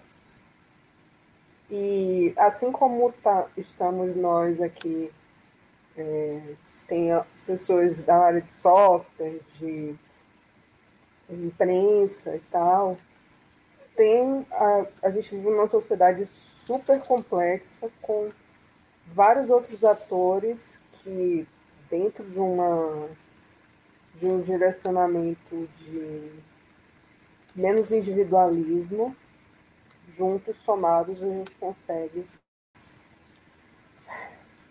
viver melhor sabe? Eu não diria resolver porque é muito tópico a gente sabe que não são só é, questões materiais, mas são principalmente coisas comportamentais, né? Que fizeram a gente chegar até aqui enquanto sociedade. Então não vai ser assim, vamos resolver e nunca mais vai acontecer. Sabe? Mas é, é isso que eu queria dizer. É isso aí. Ah, o, Simplex está adiando a participação dele. A gente está chegando no final também, oh. mas, mas Simplex pode, pode ficar à vontade aí. É, se não, não tiver abertura, eu não falo mais meia hora, né? É, então. Mas, enfim. É, então, aí eu vou. Vamos trazer os problemas, os problemas chatos. É, por questão de mídia social, eu acredito que as coisas fazem o que elas servem para fazer. Não estou questionando que o piano não serve de apoio para um vaso de flores. Eu não estou questionando isso. Eu estou questionando que as coisas servem para o que elas servem. Então, é complicado. É, dois. É, eu sou um camarada que acredita em tensão, né? É, não tensão de, ah, eu tô tenso. Tensão de, eu tenho uma... Esticar um, a corda. Um é, exatamente, essa imagem. Você pega a corda dos dois lados e puxa. O mundo funciona por tensões, então eu não sou o camarada que vai falar de individual nem de coletivo, eu só falo de tensões, né? Então, é uma tensão que eu vou, eu vou apontar. Quando você pega a questão da sabotagem do meio estabelecido e a construção do novo, você tem uma tensão. Aí você tem que calcular mais ou menos até onde vale a pena puxar a corda de um lado e do outro. E você tem que pensar os dois ao mesmo tempo. Aí vem Fica um pouquinho de cara de duplo pensar? Fica, mas é duplo pensar é, um, é uma. No próprio livro diz que é um derivado da dialética, então não é, não é duplo pensar ainda. Você tem que pensar, apesar de ter que pensar as coisas contraditórias ao mesmo tempo sem quebrar, não é para fazer sabotagem também, né? Autossabotagem de raciocínio. Então você tem essa questão da sabotagem. Até onde vale a pena, como, de que jeito. Tem que ter uma metodologia muito bem delineada para para valer a pena a sabotagem, porque a sabotagem ela tem que ser eficaz, ela não pode gerar contaminação, ela tem um monte de coisinha aí. Agora, a parte, a contraparte, é, uma coisa é você achar que você tem um, um, sistema, um princípio proteolítico, vamos dizer assim, uma coisa que, que dilui tecido tão poderosa quanto um veneno de, de jararaca, que você enfia lá, vai comendo o músculo do camarada doidado, que você consegue, ah, eu vou eu vou consertar o mundo, o delírio do conserto do mundo. E nada contra quem pensa assim, né? Mas eu tenho meus problemas contra essa, com essa abordagem. E a proposição do modelo novo é você simplesmente pega, desce o cutelo e, bom, eu tenho esse modelo aqui. É, o software livre, para mim, ele tem cara desse de propositura do novo, não de princípio proteolítico. Ele não está aí para diluir estruturas existentes. A presença do elemento novo, ela tem, ela tem essa característica. Como tem gente se trabalhando de outra forma, parece que está diluindo o existente, mas não é exatamente essa operação. Quando você tem um movimento que dilui o existente, ele não tem coisas novas, por mais que pareça. Então, os dois têm uma face de aparência e é meio complicado navegar. Mas o software livre, ele tem uma questão de propositura de modelo. E o propositura de modelo do software livre ele trabalha com o quê? Com tensão. Por isso que funciona. Quando você pega essa, essa sacanagem, essa sacanagem do capital, ele, como é que ele vai operar? Ele vai vender a supressão de uma tensão. Então, como é que começa a conversa fiada? Você tem aqui uma tensão, você tem que lidar com essa droga. Aí chega um pilantra, ele quer te vender um sistema onde você não tem atenção. Aí você tem um polo. Aí, quando você tem um polo, surge o outro, aí você começa a briguinha de polos, né? Não de polos sentido apolarizado, no sentido de opostos polares. É, você tem positivo e negativo, mas de um jeito estranho. Não o sistema natural do positivo e do negativo, que você tem o próton e o elétron lá, que não sei o que, aí, aí essas coisas coexistem e, e graças à coexistência, a tensão entre os polos, você tem estruturas atômicas lá. Não, você tem um sistema artificial onde você simplifica um, você simplifica na cabeça de quem você consegue catar e você tem o polo. Aí quando aparece o outro polo, você tem a dinâmica do oposto polar. E quando você tem o oposto polar nesse sistema, aí você tem a guerra. Então, tá legal que eu pulei uma peca de etapa, mas enfim. É, deixa então, eu, vamos lá, com colocar um, Deixa eu colocar um pitaco aí. O que a gente tem assistido cada vez mais intensamente é justamente uma estratégia do dominante de extinguir essa tensão. Né? E como é que ele extingue essa tensão? Ele extingue essa tensão tentando convencer a vendedora de produto de beleza que ela não é uma funcionária mal paga, um subemprego, mas sim que ela é uma empreendedora do ramo eh, de cosméticos. É, tenta dizer que um, um motorista de Uber não é um motorista de uma grande corporação multinacional e que recebe muito mal e que tem péssimas condições de trabalho, mas sim que ele é um empresário dele mesmo, um empreendedor. É, é justamente por isso que a gente vê pessoas que têm uma renda uh, uh, mensal de alguém que é pobre, achando que é, que é empresário, achando que é rico, achando que é elite, achando que é importante, justamente para diminuir essa tensão. Então, na hora que o dominado é, vê no dominante não o seu algoz, mas o seu objetivo de vida, porque ele é enganado a achar que esse objetivo de vida é acessível a todos, né? elimina-se a tensão.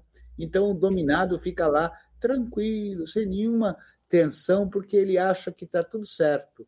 Ele não se vê como é, é, vítima, ele não almeja uma liberdade, ele quer ser o algoz, ele vê o herói ao gosto.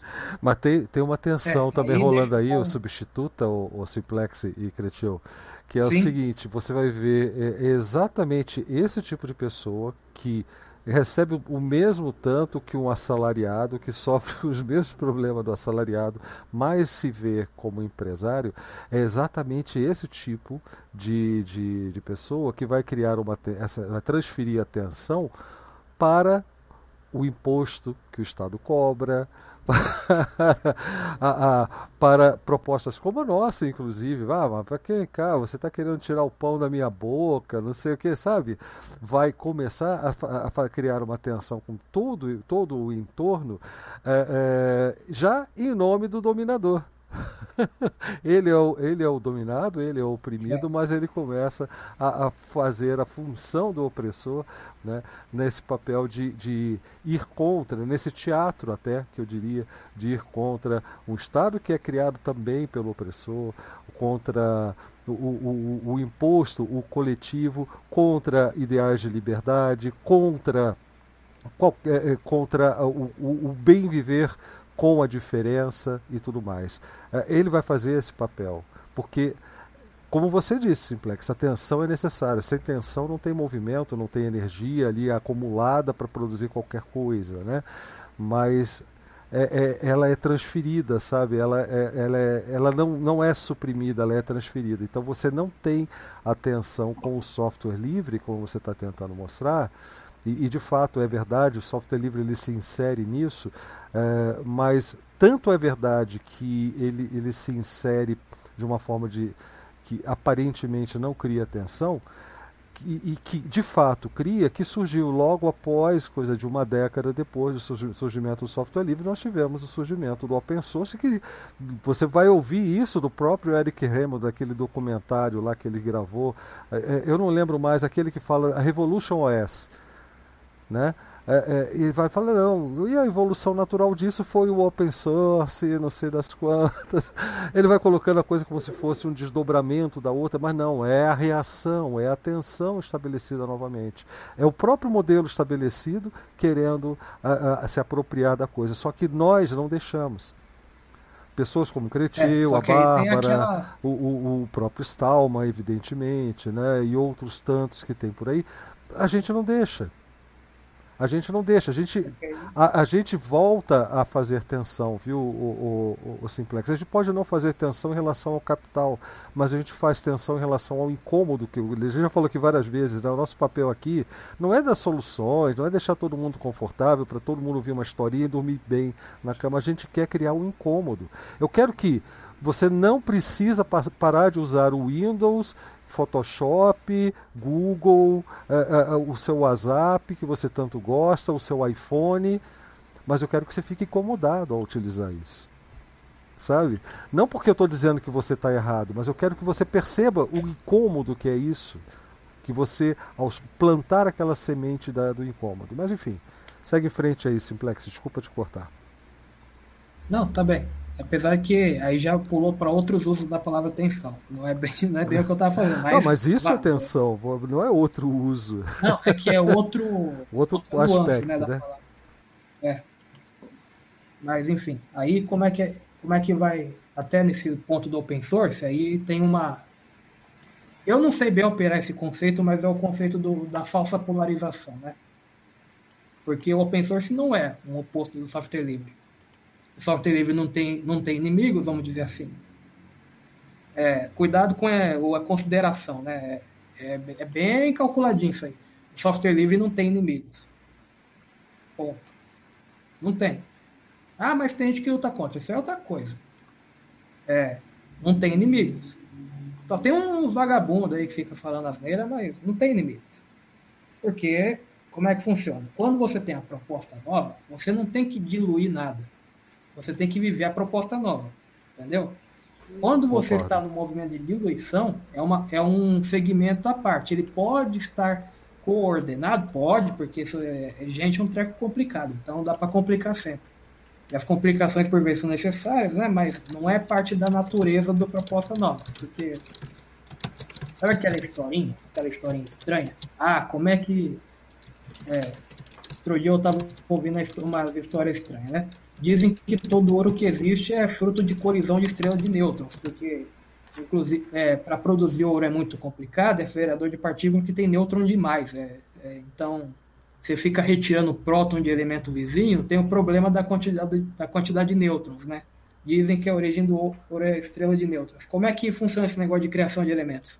Você tem estabilização de um conjunto lá de partículas subatômicas no átomo. É assim que funciona a treta. Aí quando essa, é, esse treco aparece, ele está estável. Ele não se opõe. Não tem inimigo. É um treco novo. Por acaso se estabilizou, o, cada, cada uma daquelas tranqueiras, ah, hidrogênio, hélio, lítio, berílio, lá, lá, lá, lá. E, e cada um é um. Ah, mas há interações, beleza? Então aí, outra tensão. O mundo funciona por tensões. Você tem o uno e o múltiplo, e a articulação entre o uno e o múltiplo, e nenhum dos dois deixa de existir, e nenhum dos dois perde importância, que se sumir o uno, ferrou. Mas não tem múltiplo. Múltiplo de quê? De nada? Múltiplo de nada é nada, né? Zero vezes quanto dá, dá, dá o diferente de zero? É, então, aí começa as tranqueiras. Quando você fala de comunidade, é, como é que é? Você tem um camarada, você tem o uno e o múltiplo. Se não e como é que funciona a tensão entre o uno e o múltiplo? É entre uno e uno. A tensão entre uno e múltiplo você só consegue enxergar é, com os olhos da sua imaginação. E eles, e eles não são inválidos, eles funcionam também. Porque como é que funciona? O camarada ele vai entrar no grupinho, ele tem que começar a estabelecer relações materiais com outros unos. Aí ele consegue se é, ele você consegue ver ele como integrado no múltiplo, numa comunidade, porque ele tem três, quatro colegas ali que ele consegue conversar e outros que ele vai respondendo uma perguntinha de vez em quando. Mas a relação dele é com quem? Três, quatro. E a disponibilidade de bom vizinho de responder a pergunta eventual que aparece. Alguém, alguém fala de um treco lá. Ah, é, como é que atualiza o Debian mesmo? Ah, PT update, aí o upgrade. Pronto, já era. Pau. É, é, entendeu? Mais ou menos. A, então você tem tensões articuladas. Você tem tensões entre pessoas adultas. Essa é a exigência número um. Gente adulta. Então, senão a coisa não vai. O, então, eu não vejo tanto problema assim em questão de, né, vamos dizer assim, de, de individualismo, porque eu acho que a coisa vem antes. Né?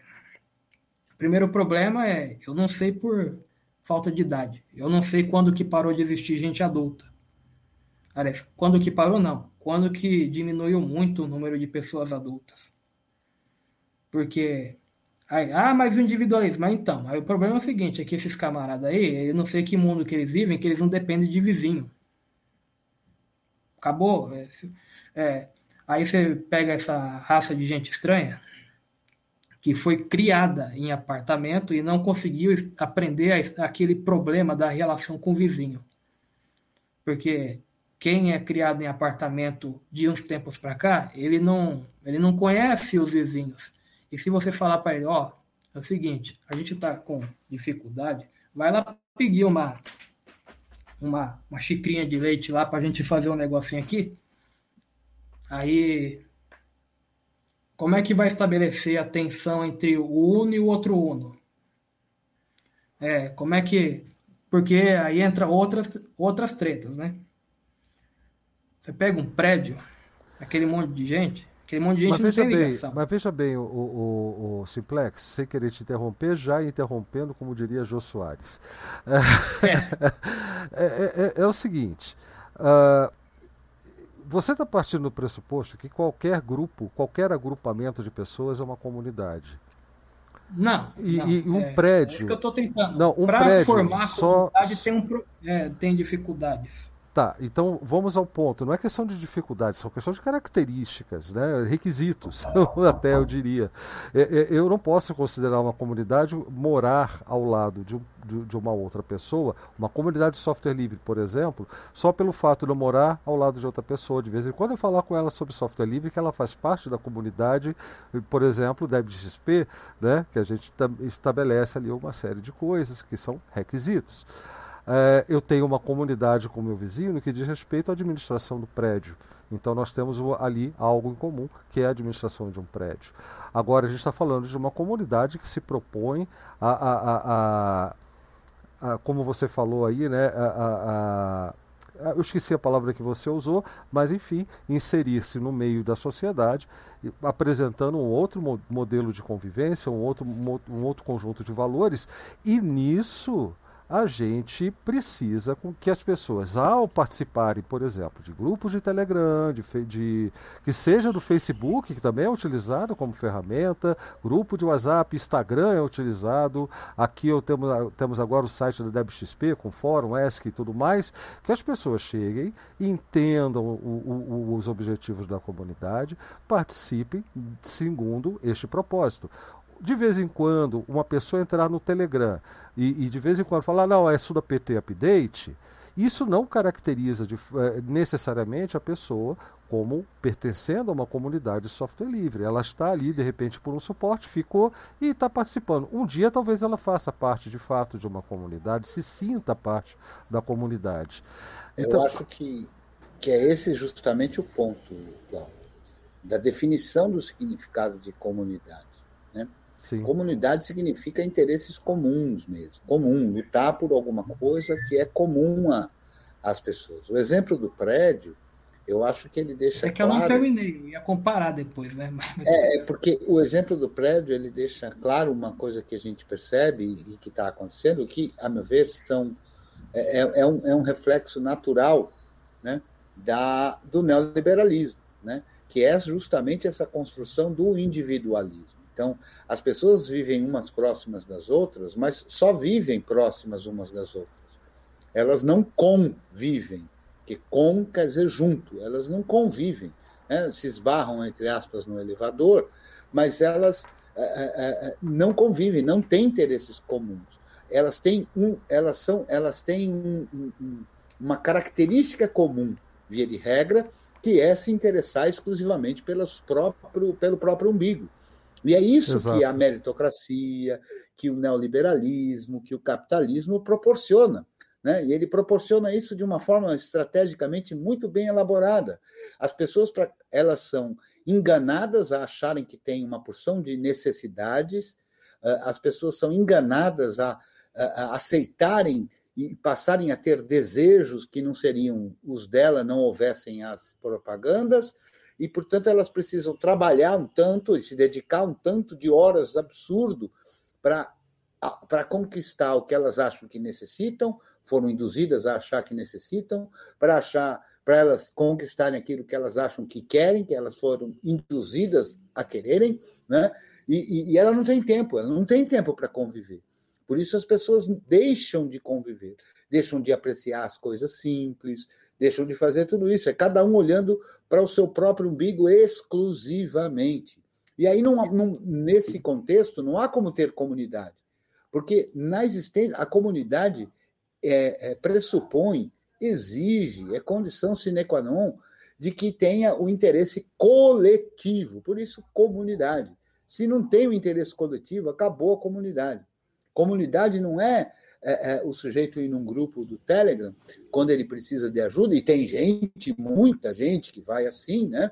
O, o sujeito, inclusive, ele não gasta 30 segundos para escrever uma frase para explicar a dúvida dele. Não, ele põe a dúvida dele achando que o outro está ali à disposição e achando que o outro vai entender a dúvida dele, e ele não está ali para compartilhar a solução, o jeito de resolver um problema. Então, esse tipo de gente não percebeu o que é a comunidade.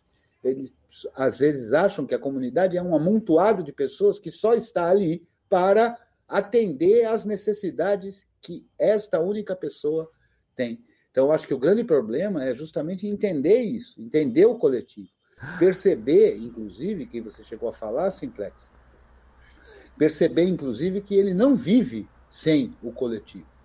As pessoas são enganadas a não perceber o quanto elas dependem dos outros, inclusive daqueles outros, daquelas outras pessoas pelas quais elas não nutrem nenhum tipo de, de, de, de valor, elas não nutrem nenhum tipo simpatia, de, de, de, simpatia. Né? Então, as pessoas uh, que, que conseguem trazer a energia elétrica para elas, as pessoas que limpam a rua, as pessoas que fazem as coisas acontecerem nas cidades, as pessoas. Não, não serve. Acaba com o SUS, acaba com isso, acaba com aquilo, até a pessoa precisar daquilo. E quando ela precisa daquilo, ela vai lá e ela sempre foi uma defensora da exclusão daquilo, ela chega lá e se sente, inclusive, no direito de queixar-se, de reclamar: ah, isso tinha que ser assim, isso tinha que ser assado, e não percebe que cada um de nós é responsável pela construção de um algo que seja melhor para todos nós. Né? Então, eu acho que o que a gente vive uma pandemia, não só do coronavírus,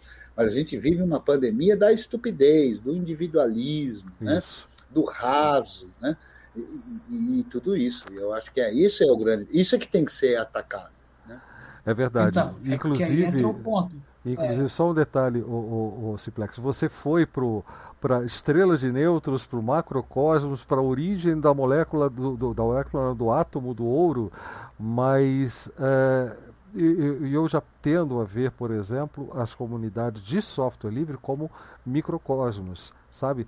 Como uma representação, como uma, como mais do que uma representação, como um, uma, um experimento da utopia.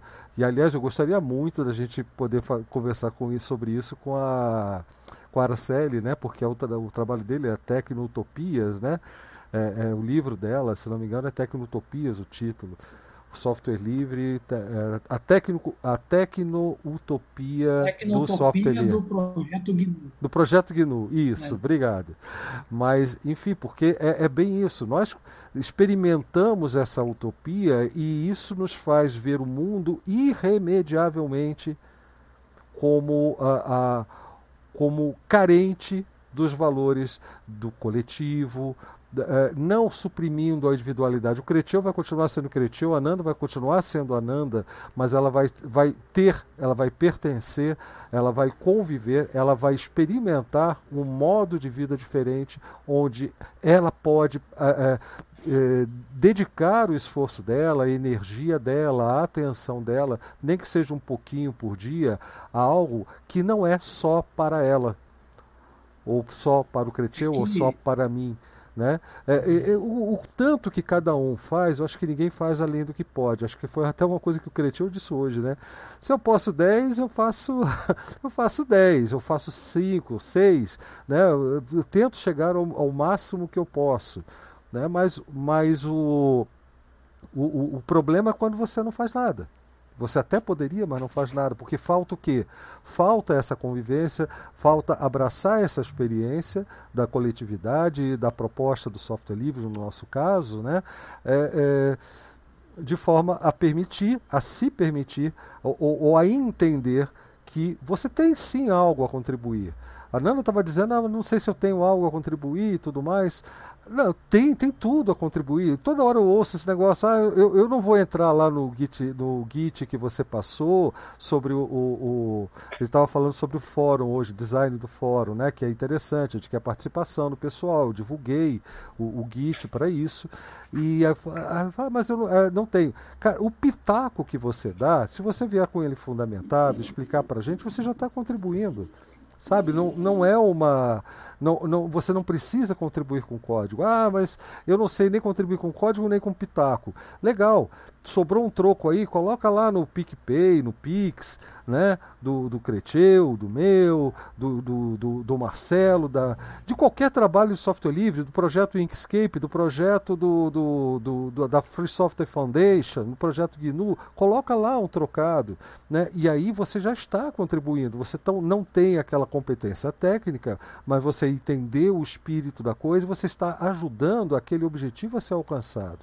Né? Eu, eu não acredito que o software livre vai mudar o mundo, mas as pessoas que estão nas comunidades de software livre, que estão entendendo essa dinâmica, essas sim vão mudar pelo menos o mundo ao redor delas.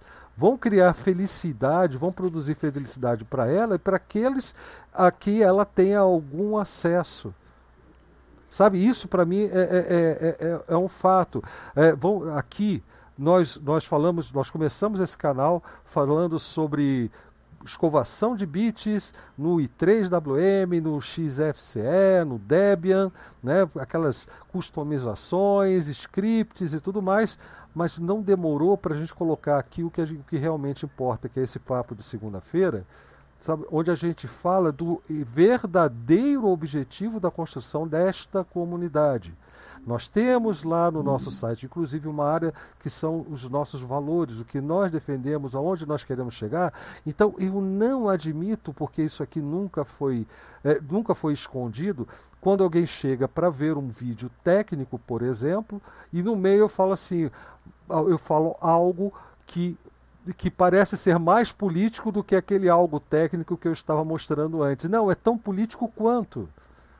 E você chegando aqui, assistindo esse vídeo, eu acho que o Cretinho é a mesma coisa, né? Do 13 de maio foi muito, foi muito é, é, emblemática essa experiência do 13 de maio, uhum. né? É, chegou lá e você ouviu o Cretinho falando sobre 13 de maio, sobre várias impressões políticas, que são tão políticas quanto o resto da, do vídeo, o restante do vídeo, que os outros minutos anteriores do vídeo. Porque a gente faz isso como um ato político. E ninguém faz nada. Até você dormir, acordar no dia seguinte, é um ato político. Sabe? É, é, é a gente não tem como escapar disso. E, e, e, e essa convivência que eu, que eu, que eu imagino que a, é, é, a gente consiga não. Ah, siga porque o Cretil falou, porque o Blau falou, porque a Nanda falou, porque a Lívia falou, ou o Simplex. Não.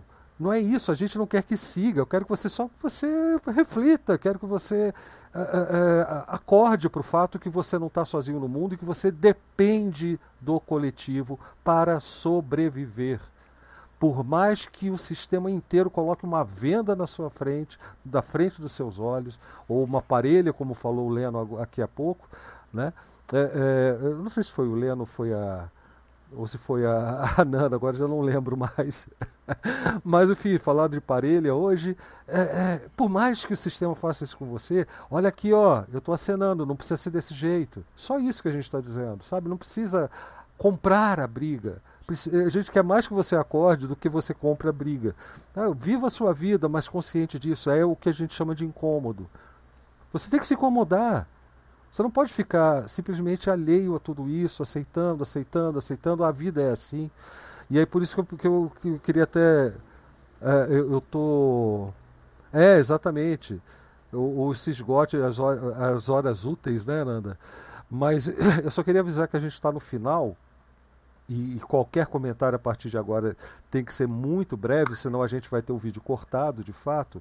E eu não quero que, a, a principalmente a Bárbara e a Lívia e a Nanda, que está aqui doida para falar alguma coisa, deixe de dar os comentários dela antes da gente terminar. Pô, tá? eu não posso completar. Pode completar, rapidinho. Ah, então tá bom. É. Então, é que agora tentando completar, não é um. Não é que eu não, não é que eu tava falando isso, então vamos dar um passo atrás eu não confundi a noção de, de coletivo. Eu tô. É que faltou chegar, né? É. é aquela velha conversa que eu fico trazendo toda hora no grupo, que o que falta é aquele, aquela, aquela, aquele trequinho mágico chamado hospitalidade. Como é que funciona isso aí? Você chega num lugar, vamos supor que você é da cidade, aí você vai para o campo, você, tá, você vira a cabeça aí, se aposentou, por acaso tem grana, aí você compra a propriedade no campo e acha que é o gostosão, entendeu? Aí você fala que vai plantar, né? Ah, vou plantar aqui mexerica, abacate, isso aqui. Aí você chega lá, você compra propriedade, aí você é o bom, né? Aí você pega, você acha que faz pesquisa, você acha que tem metodologia, você acha que não sei o quê. Aí você planta, aí sabe o que acontece? É, você não conversou com ninguém, você é quase um sitiante com propriedade fixa. Sitiante é aquele, é aquele safado que passa na estrada e tem um velho na porteira ele, ele levanta a mão para te cumprimentar e você nem olha. Esse é o sitiante, que o camarada ele veio com cabeça de cidade para o campo, ele veio passar o fim de semana no sítio. Então, sitiante. Esse sitiante de propriedade fixa, ele planta, ele não conversou com ninguém, ele não foi se apresentar, ele não passou na, na, é, na todas as propriedades que no, num raio assim considerável, ó, oh, eu sou seu fulano, precisar de qualquer coisa eu tô aqui, não sei o que, não sei o que. Ele não fez isso. Aí passou um tempinho, que aconteceu? Houve uma enchente, sabe? que dá mais ou menos a cada dois ou três anos, e todo mundo sabe que dá, e aquele lugar ali é mais ou menos da enchente mesmo. Só que, como ele é um trouxa, ele não foi avisado pelos vizinhos. É, então, é, é mais ou menos assim que funciona o mundo real. Só que aí o que, que acontece? Como é que você forma um panaca com mentalidade citadina? Então, antes de é, então eu vou contornar o termo individualismo, que eu não consigo lidar muito bem com esse termo, aí que ele tem muita coisa imbricada para sair dissecando. Então eu vou lidar com um negócio mais cru, mentalidade citadina. Você tem esse babaca aí que ele vai para um lugar, é que aí não vou entrar no êxodo urbano, né? É, lá, lá da, da Idade Média, né? Mas aí você pega um camarada dele que ele tinha esse negócio de hospitalidade e tal, Aí você passa pela, pela, para a cidade. Aí passa os séculos, né? O camarada dele não. Ele não estabelece relação porque na cidade parece que ninguém ajuda ninguém. É, e você tem inimigos de uma outra forma. No, no campo também tem inimizades, mas é outro sistema. Você tem inimigos de outro jeito, você não tem relação de confiança, tem muita relação de desconfiança. Aí depois Aí depois chega o capitalismo industrial mesmo, aí depois chega essa, é, essa panaceia de corporações, você tem a arquitetura de cargos, não sei o quê, não sei o quê, aí você fica derrubando um, puxa outro, aí vira o balde de caranguejo, né? Quando um parece que vai sair, tem mais três caranguejos para puxar ele pra, é, com a tenaz na patinha para puxar para baixo, né? Mas é, aí você tem esse, essa coisa disfuncional. Mas aí, como é que é o, que está por para começar a conversa. Quando você tem esse camarada que ele está lá no grupo, ele tem três, quatro amigos, ele e ele está lá sempre, quando alguém perguntar, por acaso ele souber, ele responde, não é essa é a definição de sociedade, é de sociedade não, de comunidade, que ele está ali pelo software livre, mas ele está ali pro, ele também não está ali, ah, eu vou estar tá aqui respondendo porque eu vou, eu vou conseguir uns badges, eu vou conseguir aqui uns pontinhos do Stack Overflow. Não, ele não está ali por isso. Ele está ali porque porque ele é um bom vizinho. É, eu tenho hum. minhas dúvidas, cara. Por que, que ele está ali? É, é, é esse é o ponto, sabe? É, ele está ali porque não quer os badges, porque não tem badges, né? No Telegram, por exemplo. Ele não está ali, ele não está ali pela comunidade, porque ele não tem algo em comum. A única coisa em comum que ele encontrou foi um lugar onde ele pode conversar com três, quatro pessoas para suprir de repente a solidão dele algo, algo do tipo. É, é, é, ou ele é uma pessoa que já, já que o, o Telegram, é, quando você entra no grupo para fazer pergunta, ele mantém a conversa ali, a menos que a pessoa pague, ele vai ver pipocar notificações, sabe? E, e se ele souber, tá, por solidariedade, ele chega lá, responde. Mas isso daí a estabelecer uma relação com aquela comunidade ou com a comunidade que se serve daquela ferramenta para estabelecer uma relação, uma conversa, um trabalho, é, é uma distância enorme, entendeu?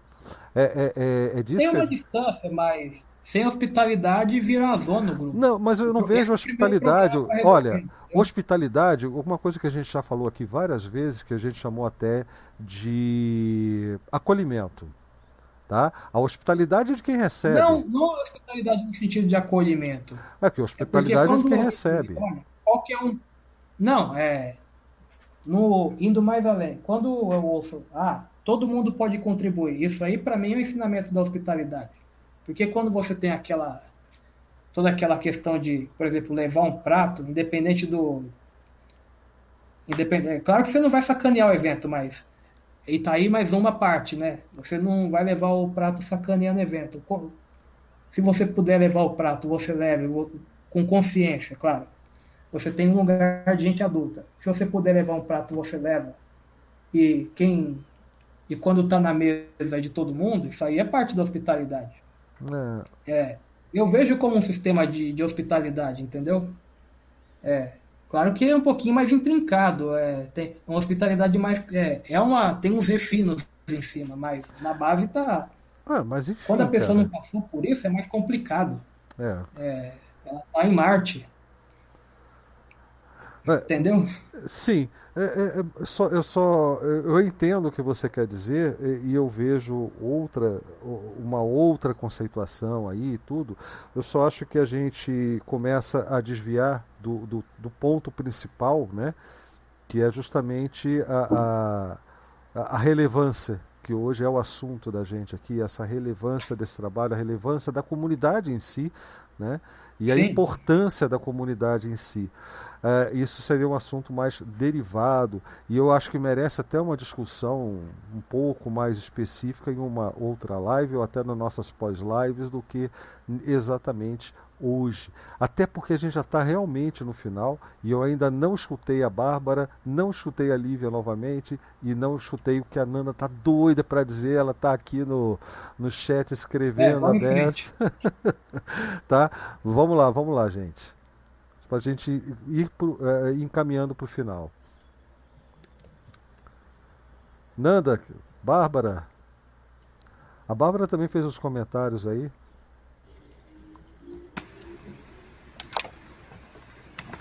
Eu falei aí, eu, é, eu, acho que ela quer falar. Pode falar. Eu, eu escrevi ali o que eu achava enquanto ele estava falando, para não esquecer. Mas pode falar aí, Nanda. Eu ia fazer um comentário na hora que a gente estava falando sobre. Ah, esqueci. É... Sobre tecnotopias. Isso. Tecnoutopias. Que tipo assim, nós, da cidade, do ocidente, a gente nasceu, por exemplo, dentro de um quilombo, dentro de uma aldeia, dentro Isso. de um terreiro, entendeu? Porque para esse, pra essas pessoas e essas comunidades aos trancos e barrancos não é utopia, é realidade. Sim. Entendeu? É, é verdade. E, inclusive, é, é, eu sempre repito aqui, viu, Nanda, que todas essas nossas conversas estão partindo de um ponto que não é esse, sabe? Que não é o do a realidade de uma tribo, ou a realidade de um quilombola, ou a realidade de uma outra cultura. A gente está falando, na verdade, de, uma, de coisas que não estão nem próximas da vida diária de pessoas que estão aqui do nosso lado, na periferia, em outras situações é, é, de vida totalmente diferentes das nossas. A gente vive repetindo que a gente é até meio privilegiado nesse aspecto, né? É, a gente tem certos diferenciais que nos colocam na posição de privilegiados, não de elite, né? Aliás, nem a palavra elite eh, deveria ser usada mais, porque elite significa nata, o melhor, né? E, e, o, e essa diferenciação de elite, porque simplesmente é a pessoa que controla o dinheiro, que controla o capital, isso para mim não representa o melhor nem e nada, né? Mas enfim, é, o que eu quero dizer, Nanda, é que uh, a gente ao, uh, aqui, ao nosso modo, né, do nosso jeito, no, dentro dos recursos que nós temos, dentro do que nós somos capazes de fazer, a gente tenta de repente até copiar essas experiências, a gente tenta resgatar valores importantes que vêm dessas outras experiências de vida. E, isso, e quando a gente fala de utopia, eu também evito falar que estou vivendo uma utopia, porque utopia, até por definição, é algo que está lá no horizonte que, a, e que com certeza é impossível de ser, de ser alcançado, mas aponta uma direção, aponta aonde você quer chegar, entendeu? Então, se essas comunidades já chegaram a algum lugar, então é realidade, é realidade mesmo, não é utopia nenhuma, como você disse, né? Então, é, é, tem que saber o que pode ser aproveitado de cada um. E essa diversidade nunca será possível com o culto ao individual, com o culto ao eu, à minha necessidade apenas.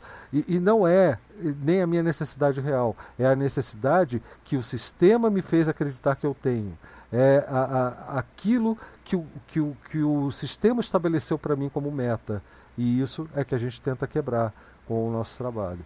É, enfim, Bárbara. Pois é, eu acho que a nossa, a, a, a nossa margem de manobra nessa, na nossa realidade é justamente essa: furar bolhas e isso. É, abrir os olhos para outras possibilidades, entendeu? E isso só é possível realmente abrindo os olhos, você foi no ponto, para diversidade. Diversidade é a palavra-chave, eu acho até. É. Eu queria agradecer aí o convite É, convite não, eu, eu me convidei, né? Eu entrei aqui. Obrigada ah. pelo, por, por deixar eu vir aqui. Ah, eu vou deixar e, sim. Eu acho que, que eu escrevi uma frase ali, ó, que é infeliz é a pessoa que não colabora, né? Eu acho que a gente vive em, em grupo e a gente tem que se harmonizar mais e colaborar mais, ajudar as pessoas. Eu sou, eu sou difícil de falar porque eu sou espírita, então eu, eu vou sempre colaborar sem querer cobrar a outra pessoa, entendeu? Então eu nunca vou, eu vou deixar de, de colaborar porque o outro não está colaborando, entendeu? Isso. Não vou cobrar nunca uma pessoa da, do, do, da comunidade software livre porque ela está lá está se aproveitando, está aprendendo. Às vezes a pessoa está aprendendo ainda, né? Tem que desculpar também. Então eu não cobro nada de ninguém. Eu, eu faço a minha parte. Eu acho que a comunidade melhora bastante se cada um fizer a sua parte. É isso. Verdade, é isso aí. Mas é, você está cansada de saber, né, Bárbara, que não precisa de convite. E tanto está cansada de saber que disse que queria participar. E é assim que tem que ser mesmo. só, só o Blau que tome cuidado, porque ele também me convidou uma vez, há 40 lives atrás, e é verdade, eu não parei de vir. Não, mas eu gosto quando eles me colocam na posição. Ah, que bom que você deixou, olha quanto poder eu tenho, olha só. Mas eu acho que temos que ir.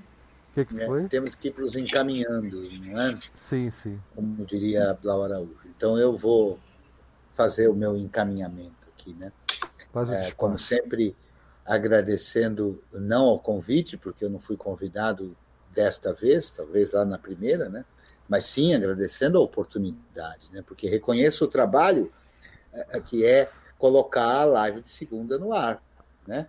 É, é, e estar à disposição naquele horário, né? E, inclusive porque isso estabelece certas responsabilidades, porque há pessoas, não sei em que número, mas há pessoas que esperam pela live de segunda, né?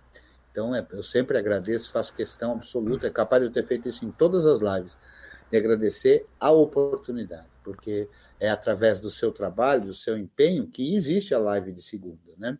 É, é claro que outras pessoas podem tomar conta disso e tudo mais, mas neste momento é por conta do seu trabalho e da sua dedicação. Então eu sempre agradeço a oportunidade de, de, de coração mesmo.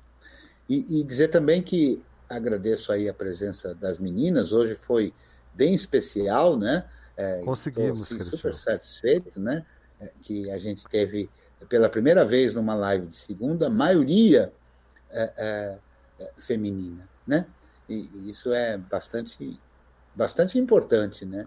É, então, o convite está aberto não só a Nanda, a, a, a, a Lívia e, e, a Bárbara, né? Mas a outras tantas uh, pessoas que se identifiquem uh, com quaisquer gêneros, né? Então, aí, Ouviu, Agnes? É, Isso aí foi um recado também para você, viu? É, Agnes. claro. A, é, estão, estão abertos aqui, a, a, aberto a participação e tudo mais, né? Outra coisa que ficou muito claro nessa live de segunda é que a live de segunda não é entretenimento. Embora a gente esteja aqui, inclusive se divirta, né? É, a live de segunda não é entretenimento. A live de segunda não objetiva a diversão. Se a gente for olhar a etimologia, que é a, a origem das palavras, a etimologia da palavra diversão é, é, vem de olhar para o lado, né? Então, na verdade, divertir significa tirar a visão do que importa, do foco, né? A gente pode entender que isso seja até em alguns momentos importante para a gente realmente tirar do foco e eh, dar uma relaxada de tudo aquilo que nos incomoda e nos preocupa e tudo mais. Mas a live de segunda, ao contrário, a live de segunda está aqui para incomodar, para mexer, para gerar tensão, que é para você parar e pensar. E para você começar a construir a sua percepção. E, e a gente está aqui não para impor a nossa, mas para desconstruir a que impuseram a você. Sobre né? isso, Cretil, eu tenho, eu tenho que agradecer também a presença do Alberto ATCJ, que tem estado praticamente em todas as lives que a gente faz aqui pelo Odyssey. Ele, faz, ele utiliza o chat do Odyssey, né? E ah, ele encheu de comentários muito interessantes. Depois vocês e quando é que ele vem aqui? Pois mostrar... é, né, Alberto? Você também tem que começar a entrar. Que... Entra aí para o nosso fórum, que você vai ficar sabendo também das lives e vai poder conversar que, aliás, com a gente. E, e só. Só, e também para o grupo do Telegram e tudo mais. É, é, mas eu quero falar só uma frase que ele deixou aqui, que eu, que eu achei que tem tudo a ver. Ele resumiu aqui a, a, nossa live numa frase muito legal. A importância do movimento do software livre é bagunçar a ordem burguesa através das TIC e da cultura hacker. É, é bem isso, né? E ele sugeriu vários podcasts e tal, e ele está dizendo também que as noites de segunda estão ótimas. Obrigado a todas e todos. É, Deleuze diz que filosofia não, que não entristece não presta. é muito legal isso. Filosofia que não entristece não presta. Estou com ele. Eu também, cara. Valeu mesmo. Aí, Bárbara, obrigado também lá pelos coraçõezinhos e tips no Odyssey. É, eu vou voltar para você, viu, Cretil? Eu também só queria agradecer também antes ao, ao nosso amigo Adonai, que também está participando a beça lá no chat da Rede Matrix, mas também o Paulo Pinheiro, que está lá com a gente, uh, o Han, e, e, e, enfim, o pessoal que também não se manifestou. Hum, é, agora entrou o Non Return Zero, mas pode continuar aí, Cristian. Eu só não podia encerrar a live sem falar deles antes e aproveitei o seu gancho aí, porque você foi exatamente o que o Alberto disse. Não, tranquilo. É, é, é, do encerramento mesmo, enfim, dos finalmente aí, não deixar muito a falar. Mas é isso, a gente está aqui para incomodar, ou tentando pelo menos, né? É. Para que as pessoas desconstruam aquilo que foi imposto e criem a sua própria concepção, consciência e tudo mais, né? E é um prazer sempre, estou sempre aqui. Ah, até agora, desde que eu comecei a vir, eu, eu não faltei. Né? Infelizmente, não faltei nem no dia da vacina, porque eu consegui num horário lá e tudo, e estava meio mais ou menos, mas. Eh, você não faltou né? nem no dia que você estava em trânsito, e você falou pelo celular durante parte é da live. Verdade. É verdade, é verdade. Saindo de sua casa, inclusive, né? Pois é. Muito bem. Mas então vamos deixar aqueles recadinhos, né? Sim. É, lembrando o, o Marcelo, que faz tempo que não aparece aqui, né? É, que é proteja-se, né? fique em casa se você puder, vá lá tomar sua vacina tão logo você possa. Né? Dói um pouquinho, viu? Não dá para dizer assim, ó, não dói. Pelo menos para mim doeu um pouquinho, né? mas vale, vale a pena e não é só por você. Né? É, é, tome a vacina não só para você não ficar doente, mas especialmente para você não deixar ninguém doente. Isso já tem a ver com a diferença de coletivo e de individualismo. Boa noite e até a próxima. Valeu, Cretil. Quem mais ia se despedir aí? A Lívia. A Lívia está querendo escapar disso. Boa noite, mas parece. Não, eu ia falar que, como eu disse no início, é, sobre a relevância do software livre por essa questão da gente se sentir muito jogado nesse mundo e desacolhido, principalmente pelo atual governo, né? Sentir que não tem um Estado é, amparando a gente. Queria dizer que eu me senti muito acolhida desde que eu cheguei, né, e conheci a comunidade DevXP e tô eu fico muito agradecida assim de vocês terem me acolhido e estar tá participando dessas lives. Obrigada. Eu que agradeço, Olivia. Inclusive, para mim é uma honra sabendo o trabalho que você faz. Aquele seu colega que eu esqueci o nome, acho que é Vitor, né? Uhum. Né? Isso. É, o trabalho que vocês fazem é fantástico. Também é uma outra experiência de um outro modo de viver nesse mundo, inserido nesse mundo. Né? Tem uma frase que, que, é muito interessante, eu não sei se ela é certa ou errada, mas que me vem à cabeça agora, que é, é estar no mundo sem pertencer a ele. Né? É, é, e, e, isso que a gente faz aqui, o que vocês fazem, é bem isso mesmo. E a gente está construindo é, essa oportunidade de criar uma rede com vocês. Né, de criar essa conexão com vocês é fantástica. É, e eu acho que é isso que tem que ser buscado, as tais das redes, né? E assim a gente vai construindo uma experiência um pouco maior do que a experiência da comunidade da BXP, do curso GNU, é, do, do, do, software livre lá da Free Software Foundation, com o, a, a, a outros movimentos né, ligados ao, ao GNU, ao software livre e tudo mais, gerando incômodo cada vez mais. Nanda,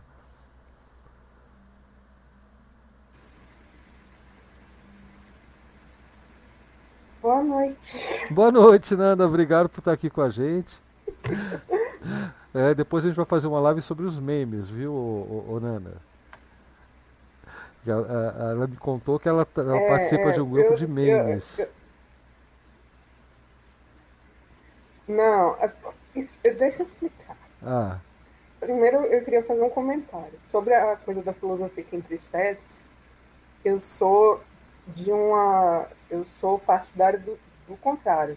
Tipo assim, a coisa mais subversiva que você pode fazer num contexto opressivo é ser feliz. Ser obscenamente feliz, obscenamente alegre. Sabe? É aquela coisa mesmo do, da pessoa tá não saber mais o que fazer para lhe tirar do sério e você tá ali firmão. Mas. Aí, eu esqueci de novo. eu não vou falar que é a idade porque não se diz isso para pra, as damas, né? Então. não, ah, a questão do meme. Ah, o meme, é verdade. A, Até eu esqueci. É. Esse, esse grupo saiu do grupo do condomínio, porque o que, que acontecia? Tinha uma vizinha que toda vez que um um vizinho fascista colocava alguma coisa, ela ia lá e respondia. E isso virava uma bola de neve no grupo do condomínio. Aí o que, o pessoal fez? Pela segunda ou terceira vez, não, não sei, né? Vamos criar um grupo só de política e quem quer falar sobre política vai para lá. Aí criaram um tal do grupo sobre política, ficou lá a vizinha e eu. E o povo do. Os fascistas nada de entrar, né? Obviamente. Aí passou um dia, dois dias. Quando chegou no terceiro dia, eu olhei, quer saber de uma? Isso aqui vai virar um grupo político e memes. A gente vai postar piada. Porque de desgosto já basta a realidade. Então vamos tentar rir de vez em quando, quando der, quando puder. Sabe? Como uma forma de resistência também. E de é, manter um, pouco, um pouquinho a sanidade e a esperança em dia, né? É isso aí. E aí o que, que eu fiz? Eu enchi meu, o grupo dos, dos meus colegas esquerdopatas todos. De todos o, o, os, os círculos de, de amizade que eu tinha. Tipo, coloquei gente que era da faculdade, gente do trabalho, gente do, do samba, é, gente do software livre também. Botei todo mundo lá e, e é muito difícil não, não falar de coisa séria, mas a gente tenta. Ô, Nanda, é, onde é esse grupo? Que grupo é esse? Pô, infelizmente é no Zap Zap. Ah, tá. Ah, um bom uso pro WhatsApp, né? bom, gente, é, quem que faltou? Simplex, já voltou? Acho que ele deu boa noite, volto já pelo chat aqui. Bom, é, eu, eu, fiquei bastante satisfeito com a conversa de hoje. Tem vários pontos que, que, que, que são muito importantes. Aliás, boa noite, Robson PC. Obrigado aí. Aqui eu tive que reiniciar o Odyssey e o seu nome su, sumiu do chat, mas eu lembro de você aqui desde o início também. Muito obrigado pela participação aí no chat. E, e, gente, eu fiquei bastante satisfeito. Só preciso lembrar vocês agora que a gente tem, né, novamente, né, vou lembrar que a gente tem um site, debxp.org. Lá estão todos os nossos eh, os nossos recursos eh, eh, que a gente mesmo hospeda, ou seja, a gente não conta com, com serviços de terceiros. Então nós temos o fórum, nós temos o ESC, nós temos o nosso blog que é colaborativo. Se você tem artigos, faz contato com a gente. Preferencialmente entra lá no nosso fórum, vai conversar com a gente sobre vários temas. Tem várias sessões, como eu falei, tem até uma sessão específica sobre ativismo, até também lá a, a, a sessão para a turma do fundão, né, para falar qualquer coisa do que nós costumamos conversar aqui, mas que não tem uma categoria específica no fórum enfim, mas tudo lá fica registrado, tem privacidade, porque esses grupos eh, que eu mostrei aqui hoje, os grupos que falam sobre programação, Shell, o grupo do, do conteúdo que a gente produz e o grupo, os grupos lá sobre eh, o GNU com Linux, distribuições, esses probleminhas técnicos e tudo mais, são os grupos abertos para os membros do fórum, para os membros da nossa comunidade que são registrados no fórum, todas as outras opções são abertas. Aí a gente pode conversar sobre outras coisas, a gente pode se aprofundar nas conversas, vocês todos estão convidados. A partir dali, um artigo seu, uma postagem sua no fórum pode virar um artigo no, no, no,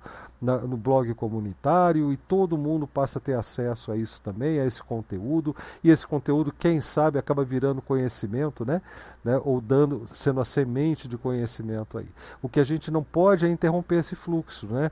esse processo é, que leva a gente da observação de algo que já foi feito, de algo que a gente tomou contato, que a gente, é, de que a gente estabeleceu um certo conhecimento e daí haver uma transformação e tudo mais. Porque se existe algo que de fato a gente precisa, e para mim aí está a importância do software livre nisso, num momento como, como hoje, é exatamente de modelos que mostrem para as pessoas que elas, que elas estão dormentes, que elas estão dormindo, é, que, é, é, e eu vejo que sem o despertar, sem o incômodo, sem a, a, a visão de que elas estão sendo, é, é, de certa forma, manipuladas até, para não dizer que elas já se entregaram à manipulação de vez, e aí que a gente que eu chamo, o Cresceu chama e outras pessoas chamam de é, é que, de, de, deficiência cognitiva programada, programada porque alguém programou você para ser assim, para pensar desse modo, para você achar que tem escolhas quando na verdade você só está sendo programado para tomar essa ou aquela direção, para tomar essa ou aquela, aquele posicionamento.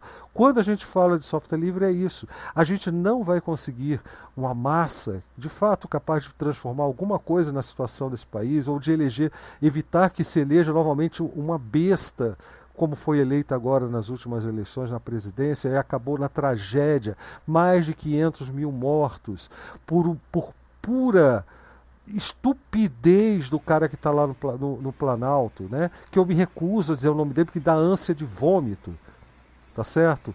É, é, isso só foi possível porque nós fomos programados, nós como povo. Eu não, Cretinho não, a gente estava acordado, a Lívia talvez. Eu acho que ninguém aqui caiu nessa. Mas ainda, ainda que tenha caído, não há do que se envergonhar nesse momento. O que há de se envergonhar hoje é de você continuar nisso, né?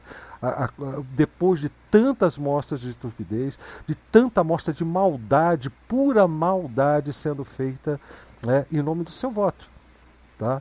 Então, é, é, isso é que a gente tem que evitar que aconteça novamente. Então, é, se a gente está vendo um mundo que está indo na direção contrária, o errado não somos nós, a relevância continua, sabe? A importância continua. O errado está o mundo e a gente aos poucos tem que mostrar isso. Nem que seja para uma pessoa, vai ser uma pessoa a menos para participar desse desastre que a gente está vivendo e que é, é, eu, eu, eu, ainda tenho esperanças de que, não que vá virar um paraíso na Terra, mas que as pessoas vejam que essa é a direção a ser tomada e que comecem a trabalhar nesse sentido. Para mim já é o suficiente. Tá certo? Então, gente, olha, muito obrigado. Até a qualquer momento. Um grande abraço para todo mundo e vamos refletir sobre tudo que a gente escutou aqui. Né? Vamos pensar direitinho que semana que vem tem mais. Tá legal? Fui, abração.